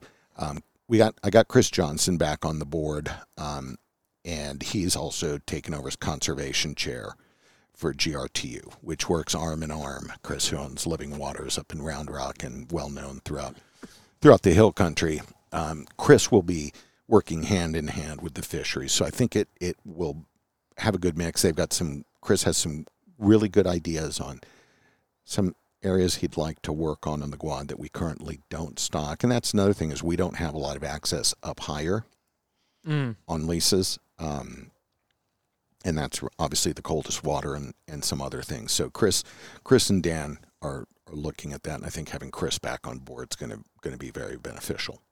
Awesome. Yeah. So you guys, uh, the takeaway from this conversation is participate in the surveys if you guys want to have a voice, because it sounds like you guys mold your decisions off the information that you guys get back from the surveys. We do. I mean, we as much as we can. I mean, obviously, Yeah. if a survey came back and said they want to stock, I don't know, sharks in there, um, we probably couldn't do it. But it, but yeah, we've been able to do that o- o- over the years. So Um, I think that leads into another question. Um, and you kind of already answered it, but uh, what has it been like to adapt these to the sudden increase of anglers in the last two years, and to mitigate unrealistic expectations many have for this volunteer organization? And you've half, I think you've pretty much mostly answered it, but I wanted to, I, I wanted to ask that question because it was specifically asked. I think this person realizing that you guys are all volunteers and you're putting your heart and soul into it. Um, yet people ask a lot of y'all. Yeah, I think part of that is honestly um, on us. And the reason being I say that is we haven't done a good job of communicating via newsletters um, or even about the cold water, let's say the Cold Water Outreach Conservation Fund. That is something over the last two, three, four, five years we haven't, we have not announced to our members I didn't know about it. about the Willow Creek that we just gave four chapters that we just cut a check for $25,000 wow. to help wild and native fish. But if we don't bring that to the members, all they're going to see is if we have a hiccup, like LAP, which was a very public hiccup. They're not looking at, okay, youth camp was this roaring success and we just did these Willow Creek donations. And, um, you know, it's caught the eye enough that for Trout Fest, one of our national board members out of Pennsylvania, who's on a call with me about the GRTU, GRTU Tomorrow Fund, Judy, is flying in for Trout Fest on her own nickel because on the call we were just talking about Texas not having you know wild and native trout, and she piped up and said, "Well, actually, you guys are you're my hero chapter because of all the stuff you do elsewhere." But I think if we don't do a good job of communicating that to the members, then it's on us that they only see The LAP. correct. Yeah. And so I think that um, Lisa Lozelle took over newsletters. We, we had one out, which was the first one that we had put out in a year and a half. So if we don't communicate about all these other things that we're doing, then it's hard to say, well, the members should be excited about all these great things our chapter's doing all over the country if, if we don't talk about it. Yeah. So I think some of that is on us um, for doing that. But yeah, the, the lap itself has been, and everyone knows during COVID, every every article talked about fly fishing boomed. Everyone took up fly fishing, and so the lap, consequently, I, th- I, I think had a- a more interest. Social media with the amount of guides. Um, we pulled the list from WORD the other day, the water oriented re- recreation district at Canyon Lake, the taxing authority. There are 49 guides who have registered with WORD to guide on the Guad. Fifth, they're basically 49. 49. Yes. And, and mind you, I'll I- just round that up. I- we'll I- just make yeah. an even I, number. I won't say there are other guides who you see on social media who aren't registered because I, you know, far be it from me to say that, but 49 is not the number. It's more than that. Yeah. And so when you have that kind of activity, that kind of social media presence of fish, and people get excited. It looks good. It, you know, it look how many people are moving from Texas to Texas from other states. Well, a lot of them came from states where they had trout fish. And all of a sudden, they see these pictures and go, "Great, we can go fi- fish for trout on the Guad." Yeah. Um, so it has been, I don't know if I'd say difficult. I think we're also in a position, we've got some great, we've added some, over the last two years, we've added Donovan Kipke, who owns Real Fly to the Board, Chris Jackson, owns Action Angler, Tiffany Yates from Gruene Outfitters, Chris Johnson from Living Waters Fly Fishing. I'll miss someone, Josh Crumpton, who owns uh, Spoke Hollow Outfitters. Um, so some of the more younger shop owners and business owners, and Banning. people- Banning Collins, thank yeah. you. Yeah, I mean fan, he's a rep for I've been- a, Orvis, major yeah, brand. Orvis, Sitka, Howler, Howler, the three brands that you'd want to be rep by. right? He is their rep. Yeah, They talk about a dream job. yeah.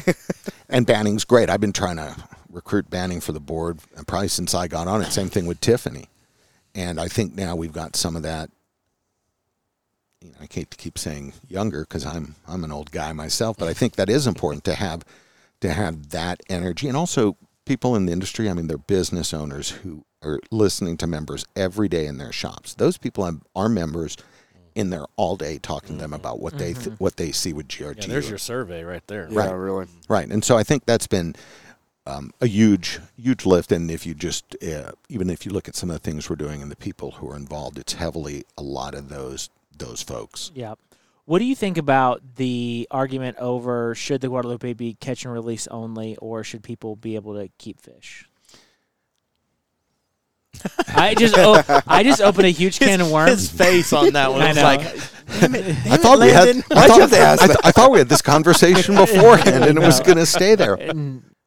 Well, I'll just I'll just tell you what I think. I think you know the regulations are fine how they are. Uh, stripers are eating trout, birds are eating trout. Some people get to keep one fish a day. I'm not talking about the poachers who are Right. keeping more fish than they should. Uh, you guys who listen to our show know how we feel about poachers. We cover them all the time. you know what I mean? It's it's ridiculous, but I mean, part of fishing and part of people's experience with fishing, my experience with hunting is bringing home food that, you know, I caught and there's a pride in that. And I think the regulations are fine how they are. So if that makes you feel Yeah. better, Bill, I think and not a lot of people are keeping the fish. I mean, Right. really, like Right. like I was saying pre-show is, you know, All all, of- all our G, GRTU members. It's we're in the lap. We're You- not we're not keeping fish In the lap, one of the rules that I know you read, Right. Evan, I, I Oh, know. oh, no, I read, Is, I read. Is that we, we all we all agree to release all fish. Yeah. So Yep. it should be that all of our members uh, in, of the lap in particular agreed to that. Yeah. And. I don't know a single guide that No. will keep a fish. No. They're just Not- not, not gonna one do Well, that. I that's know. that's It's their part of- livelihood. Their, It's Right. their livelihood. They need to put clients on fish, Right. and if they release that fish, that's a fish in the river. I think there's plenty of people doing their part for catch and release. Um, I think even Tom, uh, in his keynote speech, uh, when he was here, talked about that the fight shouldn't be for catch and release, but it should be for habitat, habitat restoration. It's exactly what Mm-hmm. ta- that is. Tom Rosenbauer, when he was here in, in 2020, did. Was he 2019? He was 2020. 2020. Hilary Hilary Hutcheson was 2019. Yeah. 2019, yeah, yeah, because you'll have a lot more holdovers if if you yeah, get if the right. habitat's If you get good, things fish right. can Right. reproduce, Mhm. and That You will know, affect more fish. Than And the few people who honestly, a a 'em home. drought, Mhm. one bad year of a horrible drought can wipe out the whole population. Yep. And so I really don't think that, you know, people keeping fish is one of one GRT's fish, yeah. You know, problems. Landon, we've known each other a few years, but I can tell you that I'm going to have members who listen to this. I'm going to be getting a whole bunch of emails. So I'm going to put it right. It should all be catch and release in the trophy zone. 100% catch and release. Well, people can message us. I don't really. I don't, I don't care. I don't care. No. We'll- we'll we're, take we're- messages. we're not doing it, but hey, if somebody wants to take home one fish, But it, but Yeah. again, it, it comes down to there are various stakeholders, and Texas is obviously a private landowner state, Mm-hmm. and there are other that becomes some of the problems with habitat. Even and Chris Johnson, obviously with his background, and you guys know him. I mean, he's already going. What can we do? And he's talking with TPWD. But also, when you start doing that on the Guad, you have to get the Army Corps. in. It's not just TPWD. When you start talking about angling weir dams, doing different things to try and get that. But even as far as we've done tree planting, but it is a very funny state that if we go to people and talk about us paying, us planting trees close to the river to get more shade to keep the, um, to re- keep the river cooler. a lot of people are just like, no, I don't want you on my property. Yeah. I mean, it is a very, and so you have to work. There's multiple, you know, stakeholders. Get back to that over word I killed today, but you've got the landowners, you've got Texas Park Wildlife, you've got the Army Corps of Engineer. There's a bunch of people. It's not as simple as saying, GRTU, go in and do this. It, it just isn't that There's simple. a lot, then you lot got of the- consideration. yeah. Yeah. Man, I Right. want to tell you though, the East Texas in me, you come to my property and say I want to plant a tree to hold more fish. I'm Right. like, hold more fish underneath my. My, yes, absolutely. I will be fishing all day. but I, I, I think my property. I I know you will uh, see more with Chris Johnson in, in that role because he's already he's been in the role for two months, and I've got ideas from Chris on some Rio Grande cutthroat partnerships he wants us in on in New Mexico. As Nice. all of you know, Chris Yeah. know darn well he's going to go Oh, for yeah. for cutthroat, and but for us it is the closest fishing. So it makes sense for us to impact New Mexico and Colorado as Right. much as we can, Mm-hmm. and even Oklahoma, even if Broken Bow places, because that's where our members are going to go Right. it's not that we won't do as i said we've done wisconsin we've done donate or grants to Wis- chapters in wisconsin it's not that we won't go elsewhere but if there's if there's good projects within driving distance for our members and chris has some great ideas on this one it's a nice. it's a good project and he's also looking talking about some different things on the guad to try and improve habitat because we really haven't done much on that in a long time Bill, let's cheer you up with a wood tip pickle chip. uh, Okay. call. You're in for a treat. i'm still scared Morning, boys. This here wood tip pickle chip giving you another call. You know, boys, it's been a while. All right, it's been a while since I've uh, been able to, you know, give you boys a message. All right, you know, I hope y'all are doing good. Okay, we're we're doing real good down here in the south. Okay, all right, we we we got you know got deer season taken care of. Okay, and got a little break. All right, got got a couple couple weeks here or more that you know until our next group shows up. All right, and they're coming to do what they're coming to do. Okay, all right, and that's kill some pigs. All right, you know what I'm saying? Uh, them groceries don't get themselves. All right, you know what I'm saying? You got to get them when you can get them.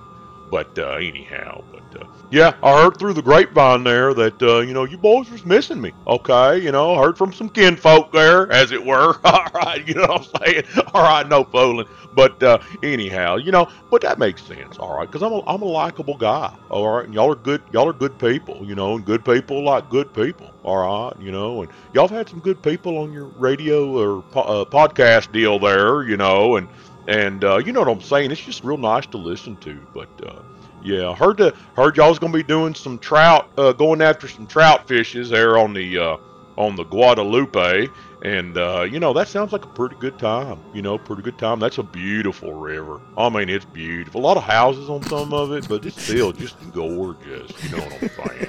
It's just real nice. I bet they got some nice pigs out there too. You know, really get after 'em. But uh, anyhow, I digress. You know what I'm saying? I like the pigs. You know, but you know, fun fact, boys. All right. Okay, all right. I've done fished on the Guadalupe before. Okay, I have. You know, I'm a Texan. All right. You know, I know about the Guadalupe. All right.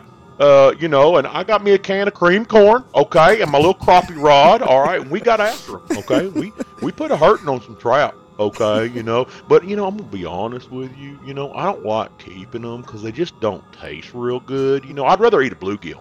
To be honest with you, I'd rather eat catfish. You know what I'm saying? So, you know, you do whatever you want to do. You know what I'm saying? But just put them trout right back in the water. They're pretty. All right, and them, you know, them big birds out there, they like eating them anyway. So you know what I'm saying. But uh, you know, yeah, but uh, you know, y'all probably got your own opinion on that or whatever. But uh, anyhow, as well, well, I done rambled on long enough. Okay, I need, I gotta get back to work. Old lady friend probably gonna be hollering at me here in a minute. You know what I'm saying? You know, you know how it goes. All right, but uh, anyhow, well, this here wood tip pickle chip, and y'all have a good week. See, even wood wood chip. even he says put the trout back. So right Yeah. there, you got it. it Yeah. tr- Put the trout back. Keep they're, the bluegill. They're pretty. Yeah, Exactly. Yeah. Eat the catfish and the bluegill. Put the trout back. There you go. There you go. Hey, you guys should mold your policies and procedures based on Woodtip's opinion. He's the only survey you need. Exactly. I like it. Voice of reason, really. Eat the bluegill. So, uh, the best question we got. Uh, I I almost spit out my coffee when I read this. Uh, And uh, are you familiar uh, with uh, Drama Lupe River? Yes, the, I am. The meme page. I am. They asked us. They asked us why are they blocked.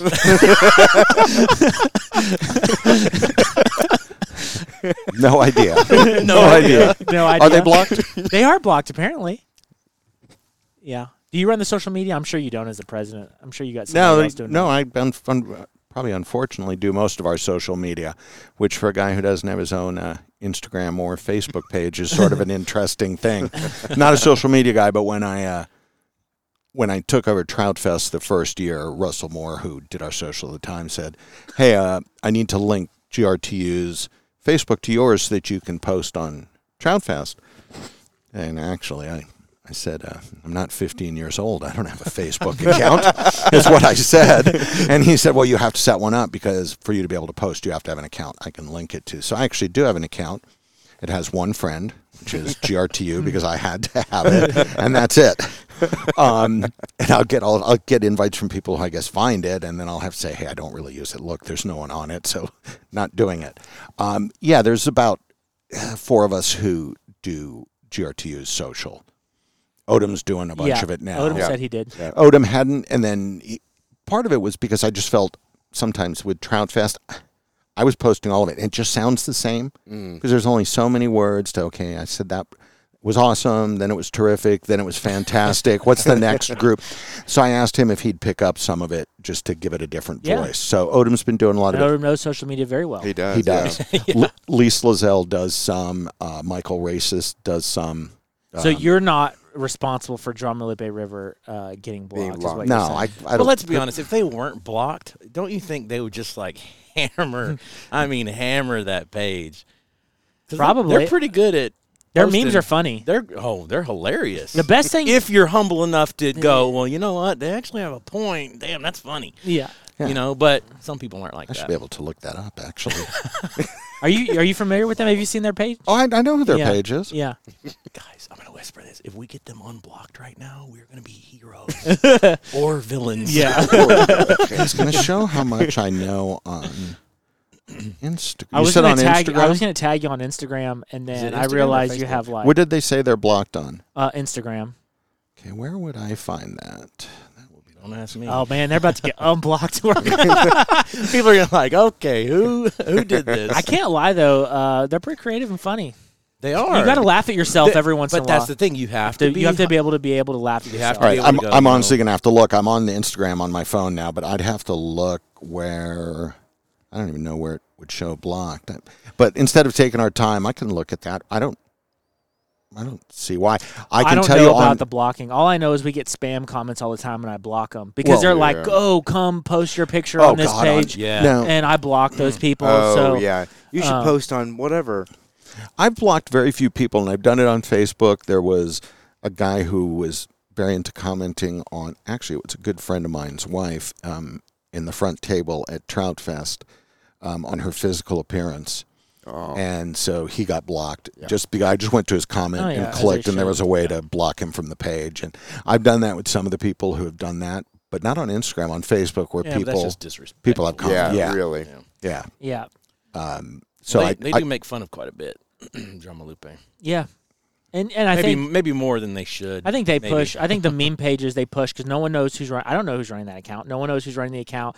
I think they push buttons and ruffle feathers, and uh, sometimes it's hilarious. And uh, What would be great is if we didn't know and it was secretly a GRTU board member. Board member, there that would be it's Bill.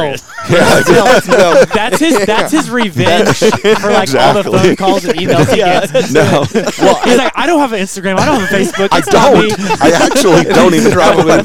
well, I noticed that Judd, who you know, Judd with Hellenbach Outfitters volunteers at Youth Trout Camp. I mean, and that's at, and he donates trips to Trout Fest. And again, it, maybe to go with trying to do more partnerships. When you're asking about trout in the river, like to me, there are some guides who don't believe we should have trout in the river, who only believe in wild native fish.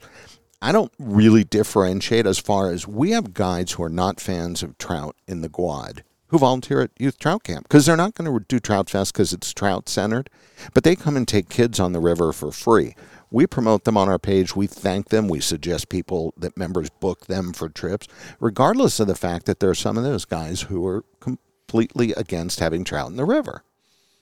It's again, I think if we all kind of will hire the lake, boats all float. I mean, I think we all kind of want the same thing. We want better fishing. We want cleaner water. Right.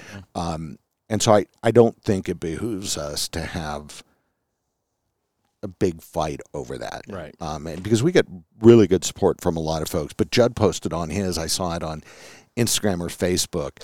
I am not Drama Lupe or something. And so I guess someone must have been Yeah. accusing Judd well, of doing everyone's it. always accusing people of being the meme pages because they want to know who it They is. wonder who it right? is. I'll Yeah. I'll look at that. I'm Flush not I'm not just saying that. I'm just I again um, we are I am I bet it's a member. I am hoping that um, I have a couple of folks I would love to bring on board, um, really, and do our social. There's a young lady with one of the up and coming alcohol brands who's their brand manager, um, who I talked to about, and she'd like to volunteer with GRT because they're just people who are savvier. Spoke Hollow has a great page. They use some programs. They have the right hashtags. Um, they have a great presence. Um, Josh would like me to come out and sit and show me what the program is. It's a pay program, but it does all the algorithms to get the right hashtags and everything else. Stuff I'm just not familiar They with. can preload. You can preload stuff. Right, Yeah. right. Yeah. And, and like helps you. we preload Odom and I do. Like I've got posts for the next four or five days, but I don't know the right. I mean, I do the best I can. because- Hashtag fly fishing. Yeah. there you go. But so I, Try on the I. I, I do the best I can because we, we, I mean, I, and then we get questions sometimes. You know, someone the other day asked on Facebook, it was a post of Odom um, at El Encuentro, uh, fly fishing lodge, what he talked about last week with you, and said, what does this have to do with GRTU? And Odom answered, and I didn't at first, but I decided to go ahead and I said, well, what it has to do with GRTU is they they give the single largest do- donation to GRTU's Trout Fest Texas, which allows us to fund GRTU's youth camp, which allows us to fund the GRTU Tomorrow Fund, and I listed like seven things that had GRTU in it. But those folks in Argentina who are donating twelve thousand dollar trips to our auction, they're doing it because they like our mission and they believe in cold water conservation, all that. They also would like business from our Texas members. Right. So Right. what we owe them is to promote their business. Right. And so that's what it has to do with GRTU and Right. and um but yeah, I'll, I'll look. I honestly just don't know how. I mean, if I if one of you guys knew how to show me where someone was blocked, I don't know how to do that, I have but no we, clue either. maybe Odom can look into it or something when he listens to this. Yeah, Um, the next question is where uh, can you talk about the Browns versus the rainbow trout things? I know you guys stock Browns, and uh, I'll let you answer that. yeah. The Browns were really um last year. It wasn't that we didn't want to stock them last year. They got, for lack of a better word, um, ick. At the place we get them from. Um, for anyone who has an aquarium, then you'll know what I'm talking about. But they got some sort of fungal, so we couldn't bring them in. Yeah, and they're not those bonefish from Florida. Yeah, it could be. So they're not antifungal. so they had a had an issue with that. Um, we've gone back. You know, TPWD will do electroshock studies in the in the summer and kind of see survivability rates because when we initially applied, Browns went in way back in the day, 70s or whenever it was, and they didn't do well. However, no one really knows if the rainbows did better because there weren't limits then. If people just caught more browns and kept them, it was kind of one of those things that it we stopped stocking browns, but no one really knew the answer as to why it didn't work as well. So the initial permit, because we have to get a permit from TPWD to put fish in the river. Mm-hmm. It's not just that you can randomly go. Do you do it every year? You have to get that permit. You can't do your own bucket biology Right, just because you right, want to. right. yeah.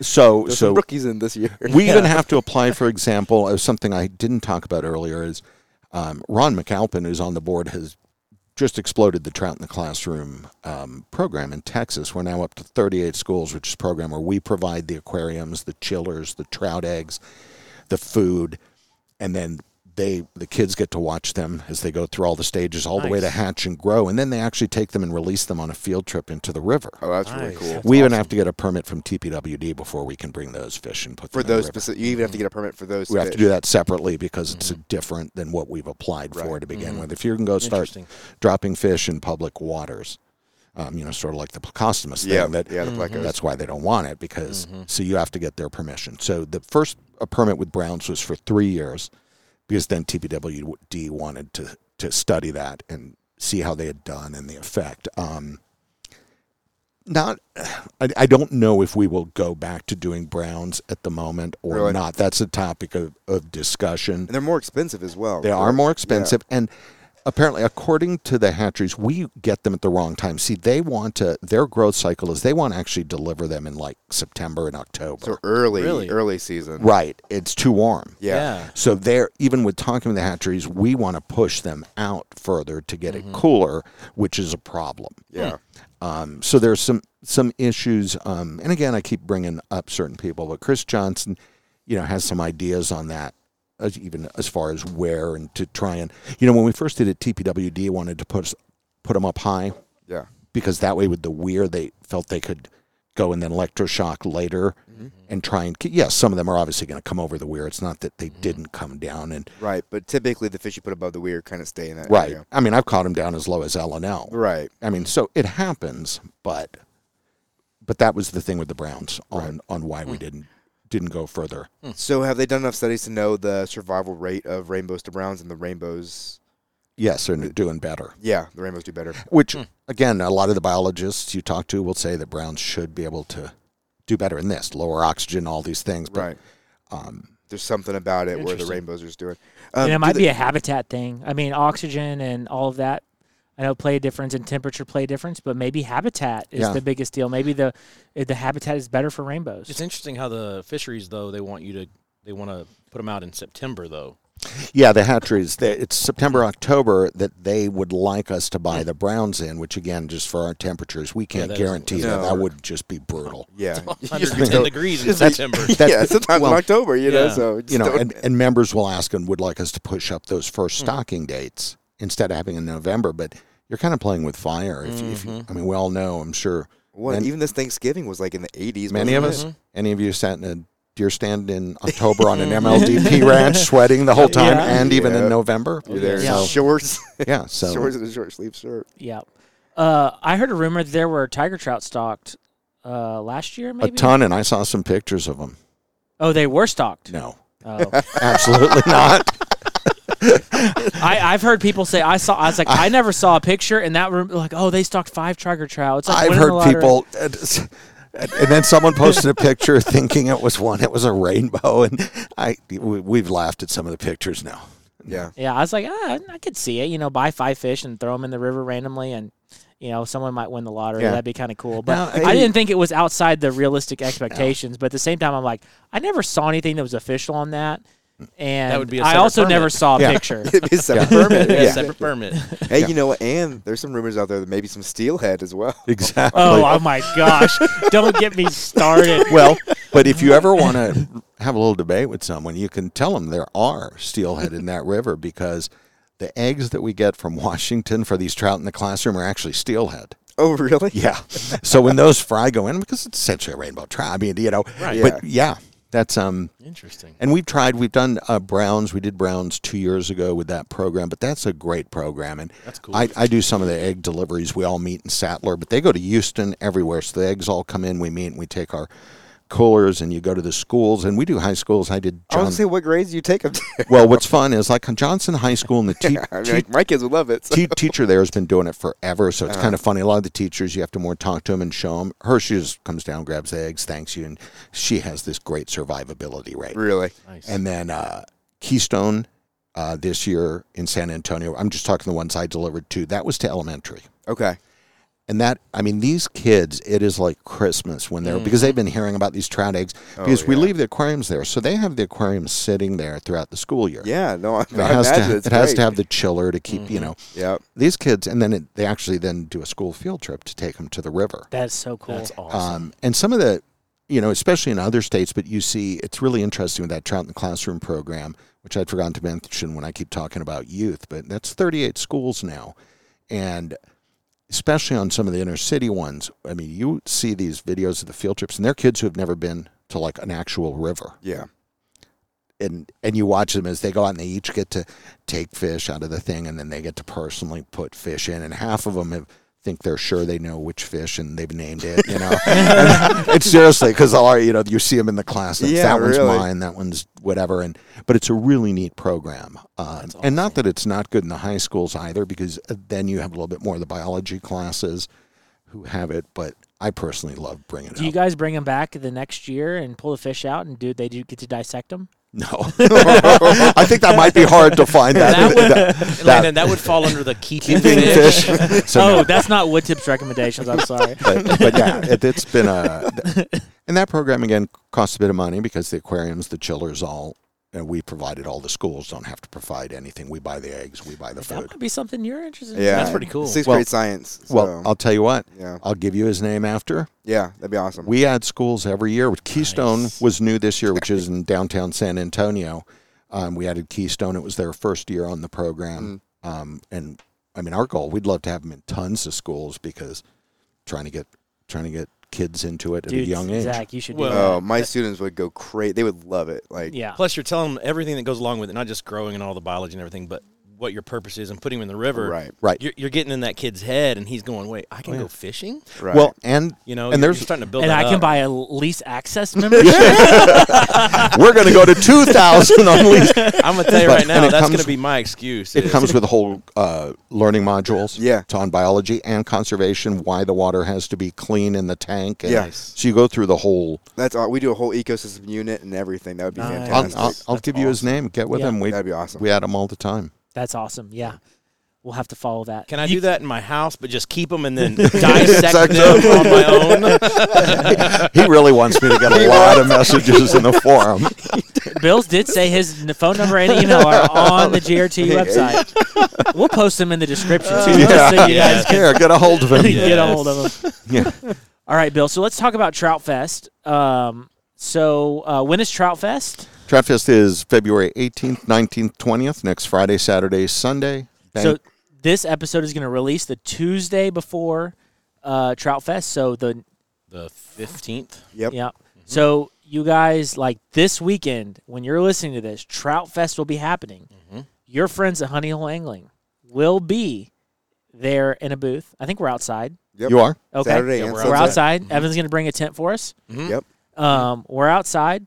Bill is going to be there. So if there's any grievances that you guys have, you guys can tell them. You guys can get after him in Yeah. person. Um, Just come find me. I'll be easy to find. I will have one an Oregon Ducks hat one way or another on. It may have the duck on it. It may have the big yellow O, but if you see a guy running around, there aren't too many of us in Texas with an Oregon Ducks hat on. That'll be me. uh, first, before we talk about you know what all is going on at Trout Fest, I'd like to point out the greatest advertisement I've ever seen was in the Oh Lord. Land of Enchantment. was the Land of Enchantment advertisement, and Bill was featured in a photo. yes, I was. Wait, that was you in the photo? that was Bill in the photo. oh uh, man. yes, That is a good one. with my guy, Shane Parker Cast. Yeah, Shane's great, Yes, he is. but uh, oh gosh, to this day, people can't believe that wasn't posed for. Yeah, I was sitting back at the lodge that night. My buddy, uh, was going through on his Mac Would you all like the to pictures. describe what the photo No, no, is? no. That's quite all right. I think I think we'll leave that. But we're playing liar's dice. It's about one in the morning. He's going through all the photos on his laptop with all the guides, and he just busts into hysterics. And we're all like, "What?" And finally, he just turns his Mac around and shows us the picture. I'm like, "Oh no!" So no ask for permission to use that picture in his ad. Mm. So yeah, I would say that was one of the better ads Yeah. I've seen. Yeah. Definitely eye catching. I I've, I have that booklet too. I saved it just because Yeah. that advertisement is so hilarious. Oh yeah, even from, even from the tagline. it Yeah, just the like- tagline. I can't remember what it is now, but I remember every Wait, time what's I it? What was the tagline? You remember? Great food, great fishing, and a full ser- Service- full or service service. guide. Yeah. Can we post that on our Instagram? I think we can. On when, when the show releases. I'll send it to Drama Lupe, and so when they get when they get unblocked, uh, We're gonna get hate mail, man. Oh, I'm telling man. you. man. so uh, what's gonna all be happening during Trout Fest, We'll have the banquet. Um, which Fri- is sold out now, right? Correct. Yeah. Correct. And Sorry, you guys. You guys missed out. That's Friday night, and really the the main thing with Trout Fest is we, none of the activities Saturday during the day at the exposition or Sunday cost any money. It's free to get in. Free to get in. Free. Right. We'll have seven certified and master certified casting instructors. If you look at most fly fishing shows around the country, you're paying 75 bucks to go Yep. take one of these casting Yep. lessons. Um, we don't charge for any of it. We provide the equipment, those instructors, and they have talked to me in the past about, you know, really, you guys are missing out on money here, but we make our money on the banquet. The banquet, we have great partners from all over, like we talked about the Argentina. You had Odom, Odom on last week with that. And so through the auction is and the the Friday night banquet is where we derive the funds. So the auction. So all the things that you talked about with that GRT's Trout Fest supports, that money comes from the auction. Pretty yes, in yes, we charge exhibitors to come. Yep. And so there is some there, but really when you get down to what the exhibitors are paying for their booth space, by the time we're done renting the tent, renting the grounds, paying for the food at the banquet and things, that sort of kind of covers itself on that. So as far as any money that's going to go elsewhere, it comes out of the auction. Okay. Um, So guys come with heavy wallets and get in. Well, you guys got auctions. some really, in previous years anyway, y'all have had some really awesome, like donations for raffle items or Yeah. whatever. What's Oh, gonna? yeah. What are some auction things going to items, be in the auction this year, just to get people uh, Excited. Well, excited? one of the things that we'll probably a Argentina trip for two that Odom talked about that we promoted heavily on our Instagram and Mm-hmm. social media pages. Um, a second Patagonia Argentina trip from a from a new partner. Nice. A lot of great. I mean, tons more local guide trips than we've ever had That's awesome. Nice. by far. Yeah. Yep. And you probably get on our Instagram, and you know Odom's been posting those, and it's a ton of people. Yeah. So locally, you can you can fish. We've got three different guides with saltwater coastal trips. Nice. We've got guys doing bass trips, San Marcos trips here, and a lot of Guadalupe trips also. Um, we have, if any of you liked those Abel reels, the Republic of Texas ones Yeah. that now are all not available. Yep. We'll have three of those, two courtesy of Living Waters Fly Fishing, and one. ooh, I just saw them sign up. Um, I'm not. I wish I could. I think it was. I know. I don't want to quote because it could be the wrong guy, but someone else who just signed up also does one. Chris has them on a great rod reel setup. Um, and we've got them in eight nines, and we've got some saltwater stuff. We got a two three for lightweight. So those are just kind of everyone wanted those. We've got um, some really cool vices, some great hardy rods, um, stays at, at different Mystic Quarry and some different places up on up on the river. I'd say now, are these live auction, silent auction, online auction? um, Just to get people prepared. all of the silent will be online. So Okay. silent and Like it has online been are the last couple of years. right. Silent and online will be the same thing. After I get off tonight, we'll I'll approve it, and our web guy will then post. So all the schedules of all the events will be on grtu.org backslash troutfest. You can just go to grtu.org. There's We'll we'll link it in the show notes. Yeah, so when it comes people out. that are listening on Apple or Spotify, Awesome. they can just scroll down and they can click the link and they it'll can see them all right the, there. the fly tying schedules, the Mm-hmm. fly casting, because the the the fly the casting instruction is really expansive because they have everything from beginners to spey casting to euro to uh, you know, it, they go through all sorts. It's a it's a pretty big. The guys who run it, the FFI guys, you know, will tell me it's the most. We put over 500 people through casting instructions at, at the last Trout Fest at no charge. Um, then there's all the kids area. It's just not our model. Our model is anyone can come, anyone can learn how to to fly cast, anyone can learn how to fly tie who wants to. Um, kids can go catch trout on on corn and on bait right in the trout tank, and those poor guys get caught all Saturday and Sunday, and then we go release them into the river on Sunday after Oh, the event. gosh. Yeah, yes, they're so full they don't want to eat anything. so they didn't eat four cans of corn. so those guys go in. Um, but there's again, all those are are no charge. And then we have the F3T movie night. We have the first showing of the fly fishing film tour in Texas. Um, historically, I don't want to say always because someone could show it earlier next year, but historically, including this year, will be the first showing of that in the state of Texas, and that is um, on Saturday night. Okay. Um, banquet's a good night, some live music, but um, to answer your question, so we'll have all the silent auction are online, and those will go on. We normally start those Monday or Tuesday, where people can start bidding, and then we cut them off at the banquet, Yep. and then we usually pull twelve. Um, and I, I don't want to say only the larger items for the live auction because sometimes it's different. If someone's donated a really cool bamboo fly rod, handmade, we might put that in just because otherwise the live tends to just end up be trip, Trip, trip, trip, trip. trip, trip. And we've got some great trips. Madison Valley Ranch in Montana, who won the Orvis Lodge of the Year in 2015 and 2021, have again donated a three night, two day for two people. It's a gorgeous lodge. We've got the Argentina trips. Um, you know, in the past, the Land of Enchantment trips Yep. um, are always in. Are they going to be there this year? They are not. Wow. I have to get after Noah.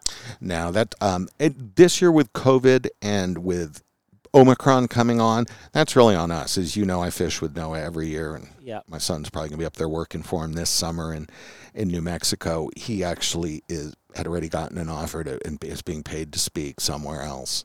Mm. Um, so now it's gonna be the first time since I've run it. His first year was my first year in '16, so it'll be too bad. Um, Stonefly Artworks was really bummed. Seth, Yeah. the woodcarver, because they're always right next to each Yeah. other. And we were the, as the Orvis booth. We're right next to them. Seth, and then Noah, Orvis. Reel Recovery. Right, right. And I'm a coordinator for Reel Recovery, and Yeah. I'm friends with all those guys. Right. So I was in this happy little bubble Yes. of like being with all my best friends. Yeah. Yeah. But Land of Enchantment's donated t- tremendous trips, you know. Um, but uh, R- Rob Rob Fuentes with Alaska Bear Claw Lodge, um, who's been a great supporter for a long time. I was up in Alaska this summer. I bought the trip last time at Trout Fest, and my son and I were up there. Great lodge, great people, great fishing. Who are some of the speakers that are going to be there? Benny Blanco, who's uh, out of Florida, has guiding. Uh, I want to say guiding light, and that's not it. Um, but Benny's with Captain for Clean Waters. He's uh, very well known down there. A as a guide, but B um, really on the on the water in the Everglades and the problems coming down through there that that they've had. So very much a conservationist and a and a well known guide, but very politically active um, in that area too. Then Lucas Bissett out of um, Louisiana, who just was elected executive director for AFFTA, the American Fly Fishing Trade Association. Lucas, again, a great guide, but also his big thing was the Black Mangrove um, project there. Lucas really spearheaded that and got people involved with what was happening with the mangroves and what it was doing doing to the waters and, and to the fishing. So both of those guys, obviously excellent fishermen, excellent guides, but big conservationists. Then a fan favorite, Pat Dorsey from Blue Quill Angler, um, which every time we do a survey, the members want Pat because I really try to change up. I don't like usually having speakers back to back years.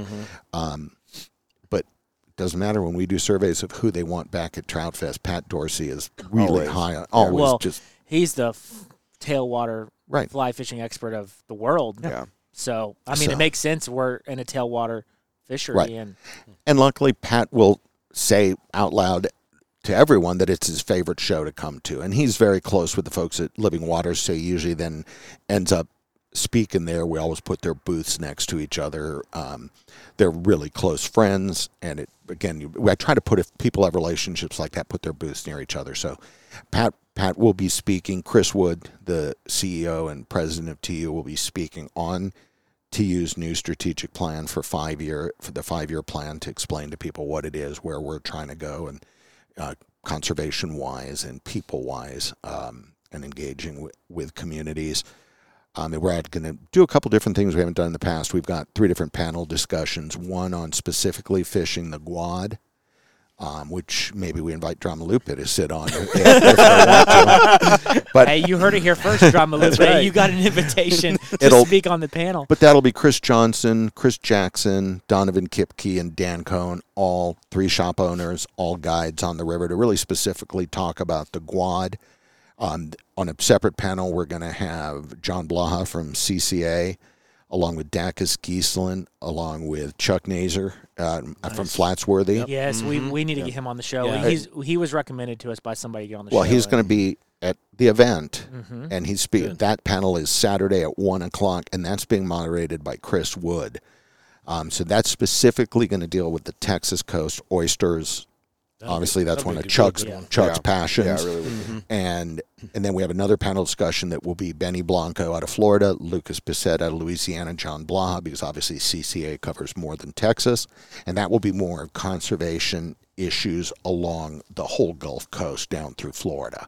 Nice. Um, so we're we haven't done panel discussions in the past.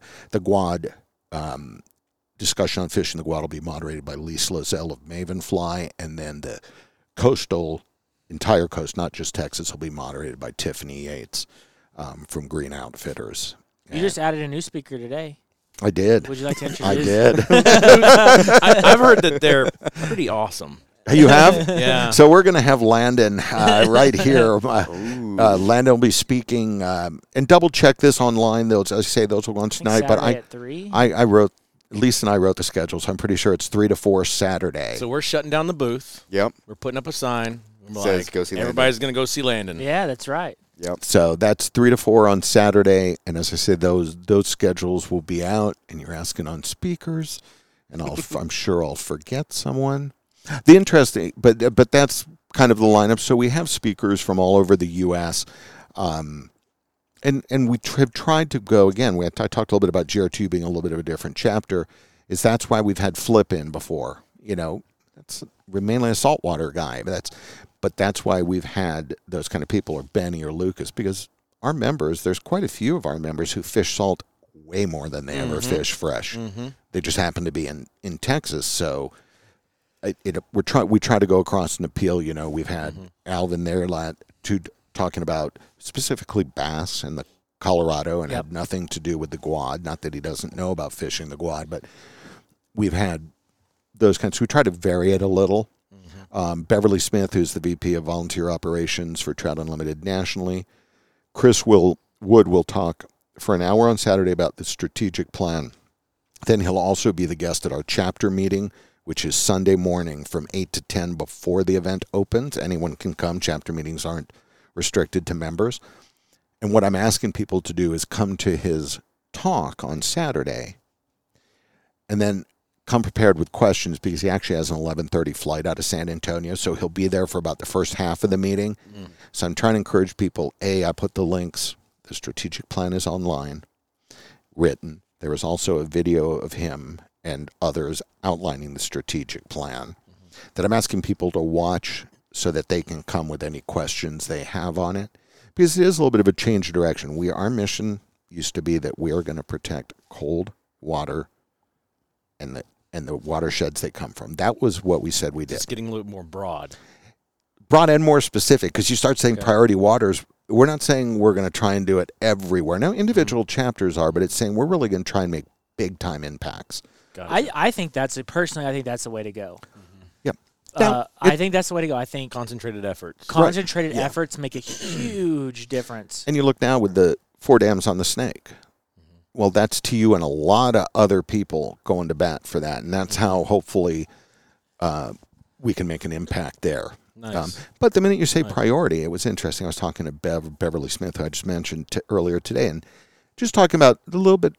When you make that statement, of course, if you're not on the priority water list that came out, those 10, then people kind of go, well, where does it leave me? Where does it leave my chapter? Well, just like you were, keep doing your local work. We're saying nationally, these are These are what we're focusing on. That we're going to work on. Yeah. It doesn't mean you stop doing anything Right. locally, but instead of, you know, there's only so much money, and it's let's focus where we're going Are they going to reassess those ten every year? Every every five year, years? Okay. every year, and then Wow. wh- what they're feeling is, you know, if the EPA puts permanent protections on Bristol Bay, let's say, then next year that can come off and move to a different place. Yeah. right, if dams come down, you start getting some flow flow back there, and starting to see some of the runs come back. Yeah, Okay. and that is the that that is the sense. idea. Yeah, i- yeah. is to roll over to what's the next. right. and I don't want to say go after the low hanging fruit because some of those aren't. They're hard because there are forces pushing against those. Mm-hmm. But the ones that can have the most impact on Mm-hmm. on our water Yeah. and our fish. And also, I don't mean our to use. I got to be careful that I have to sometimes explain that. You know, you, uh, maybe a segue or different topic on the lap. Sometimes I'll get members. Well, people are keeping our fish, or people are, and I get a lot of the our fish, and I have to explain to them they are our fish while they're in the truck coming from Missouri. they are our fish when they're in a bucket as they come out of the truck and we get ready to carry them to the river. the minute we tip that bucket and they hit that water, they are the property of the state of Texas. Yeah. They are not GRTU's property. Mm-hmm. And we have members who, you know, you just have to sometimes go, I get it and I understand. Well, we're spending all this money and it's a large sum, as we talked about earlier. It's, you know, and, and our books are public. We show them at the meeting, but it's almost a hundred thousand dollars. And so I get a little bit of it, but again, we get a lot more by working with people than getting mm-hmm. confrontational over our fish. The fish are in the river. How do we best take care of this resource and and enjoy it? yeah. I think that's a good point to end on. Yeah. Uh, we will post all of the information in the show notes, so you guys can go check out Trout Fest and see what who's speaking, when the vendors that are going to be there, the fly casting lessons, and we would really love if we haven't met you before. We would really love to meet you at Trout Fest. So come to our booth. We will be outside, rain, snow, sleet, or hail, and uh, come by our booth. Landon, one quick thing before you go, Yeah. because I know this probably will not be important to your listeners, but we do have uh, Real Ale Brewing. Um, will be there. well, you said not important to our. I'm sure. I'm sure they couldn't care, but but, but. Real Ale will be there providing um, beer at no cost during the exposition on Saturday and Sunday. Now Sunday they obviously can't start till noon, but if any of you do enjoy uh, a beverage. Um, we will have some great beer vendors. We will have Any uh, whiskey vendors? only at the banquet and at uh, the movie night. Now, Is it this classic, legendary, old school, 1945? no, but I'm going to tell you, you should bring some of that for Davin from Real Yeah. Distillery, Yeah. who's the he would love to try it. We will have Treaty Oak Distilling and Real Ale Distilling. We'll both be We doing those guys on the show too. Yeah. be doing Yeah. tastings both Friday night at the banquet and Saturday at movie night. All hands craft cocktails will be at the event all Saturday and Sunday, but also providing their canned vodka cocktails on Friday night at the banquet. It will be Epic Western, which is um, a, a new company. They're starting distributing on the on March first, and they'll be it's a tequila based canned cocktail. Um, JT Van Zant's their brand am- ambassador, and um, they'll be providing uh, cocktails, and then all both of both evenings will be uh, fully stocked with beer by Twisted X, Nice. who's been a partner Nice. with us Glad we got forever. a table. Will you give a shout Yeah, out me to? I know you guys have like the platinum, gold sponsors. Will you give a shout out to your platinum sponsor or sponsors? Do you know them all? Man, the, the, the- he's really putting the pressure on me. Yeah. You Our, our, checking your sure, memory, sure. man. No, no, yeah, our- no, no. I think that they're they're supporting a large amount of cash, and I'd Yeah. like to- for them to be. Oh, no, a hundred percent. So our presenting sponsor this year, which is our highest um, level, is Twi- is um, Spoke Hollow Outfitters out Okay. of out of Wimberley. Um, s- our platinum, which is the next highest level I know, is Guadalupe Blanco River Authority as a platinum sponsor. WORD, the Water Oriented Rec- Recreation District, uh, Gruene Outfitters, Living Waters, Fly Fishing, um, El Encuentro Lodge out of Argentina, Detail Company Adventures, who's a travel company, destination travel company out of Houston, who is actually the partner who brought us El Encuentro and has over the years gotten us great trips with partners that they broker. They're a great company to use. I took a trip to Argentina that I bought at Troutfest years back that was through them and great service. Great, great service the whole way up and down um, with checking with you. And I'm still from memory, and of course I'll I'll miss people, but you know what? And I can Um, who else is platinum and and goals, But I can give you that list really quickly. Yeah, yeah. Give us a list. We want to give them a shout out on the show. They're No, supporting a large chunk of cash, and that goes to support your youth camp and youth initiatives and Reel Recovery, which we're supporters of, and Yeah. Casting for Recovery, and everything we've already listed. Hey, Reel Recovery, even though, as I said, uh, you know, we donate to them on the back end, they uh, are giving us a real nice uh, rod and reel, Reel Recovery TFO rod reel Oh, nice. combination. So it's kind of funny because they uh, they're they're they're donating to us. Um, Hey, it, you know, what did you say earlier? The uh, raises everyone gets Yep. raised when you work work together. A rising tide It raises all ships. Yeah. a platinum sponsor who's new this year who has not attended Trout Fest before is Hell's Bay Boat Works. Oh, Okay. okay. Hell's Nice. Bay will have one of their boats in the corner of the main tent. Yeah. Um, they're a platinum. I mentioned Gruene Outfitters. Gold sponsors are Sportsman's Finest, Alaska Bear Claw Lodge, Orvis, Real Fly, um, Donovan Kipke and his team. Silver sponsors are Anglers Covey, who's been with us many years as Silver Blue Quill Angler, and Pat Dorsey. Um, really phenomenal shop. Gordy and Sons out of Houston. Um, if you haven't been in there and you live in the Houston area, that's definitely a shop worth stopping in. Uh, Lone Star Fly Fishing, John Shank and Kelly are also silver sponsors. Twisted X Brewing, All Hands Craft Cocktails, and Pack Mule. And then bronze sponsors are Ang- Action Angler, Stonefly Artworks, and TFO. People are still signing up, so that list will probably get Change, added to yeah. but Yep. before the event, but that's currently, which is a pretty pretty broad Yeah. broad group of folks. So Yeah. we get we get It good is. we get good support. We've been we've been really lucky and have some really long term partners who have been with us for since the start. Yeah. All right, guys. Well, look in the description of the show notes for all the links you need for Trout Fest. If you haven't met us before and you listen to the show, come say hi at our booth. We'll be out and there. we have uh we'll be happy to meet you and uh, talk about what we do. And I want to pitch something for you for next year. Okay. Bill. we should do a li- as like a presentation. We should do a live podcast, and people can submit questions, and we will record live and then release it after the event Oh, during Trout Fest. during Trout Trout Fest is like a s- as like a presentation. You know, we can be in a Like a tent or panel. whatever, like a panel. Yeah. But we'll do it live as a podcast, and we can release the show afterwards to point people back to.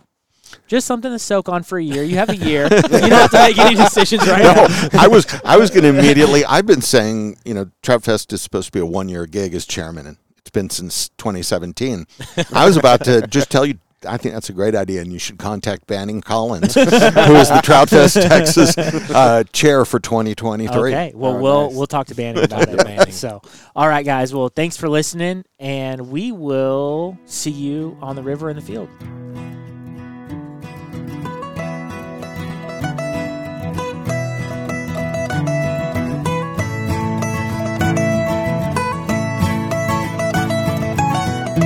Adiós.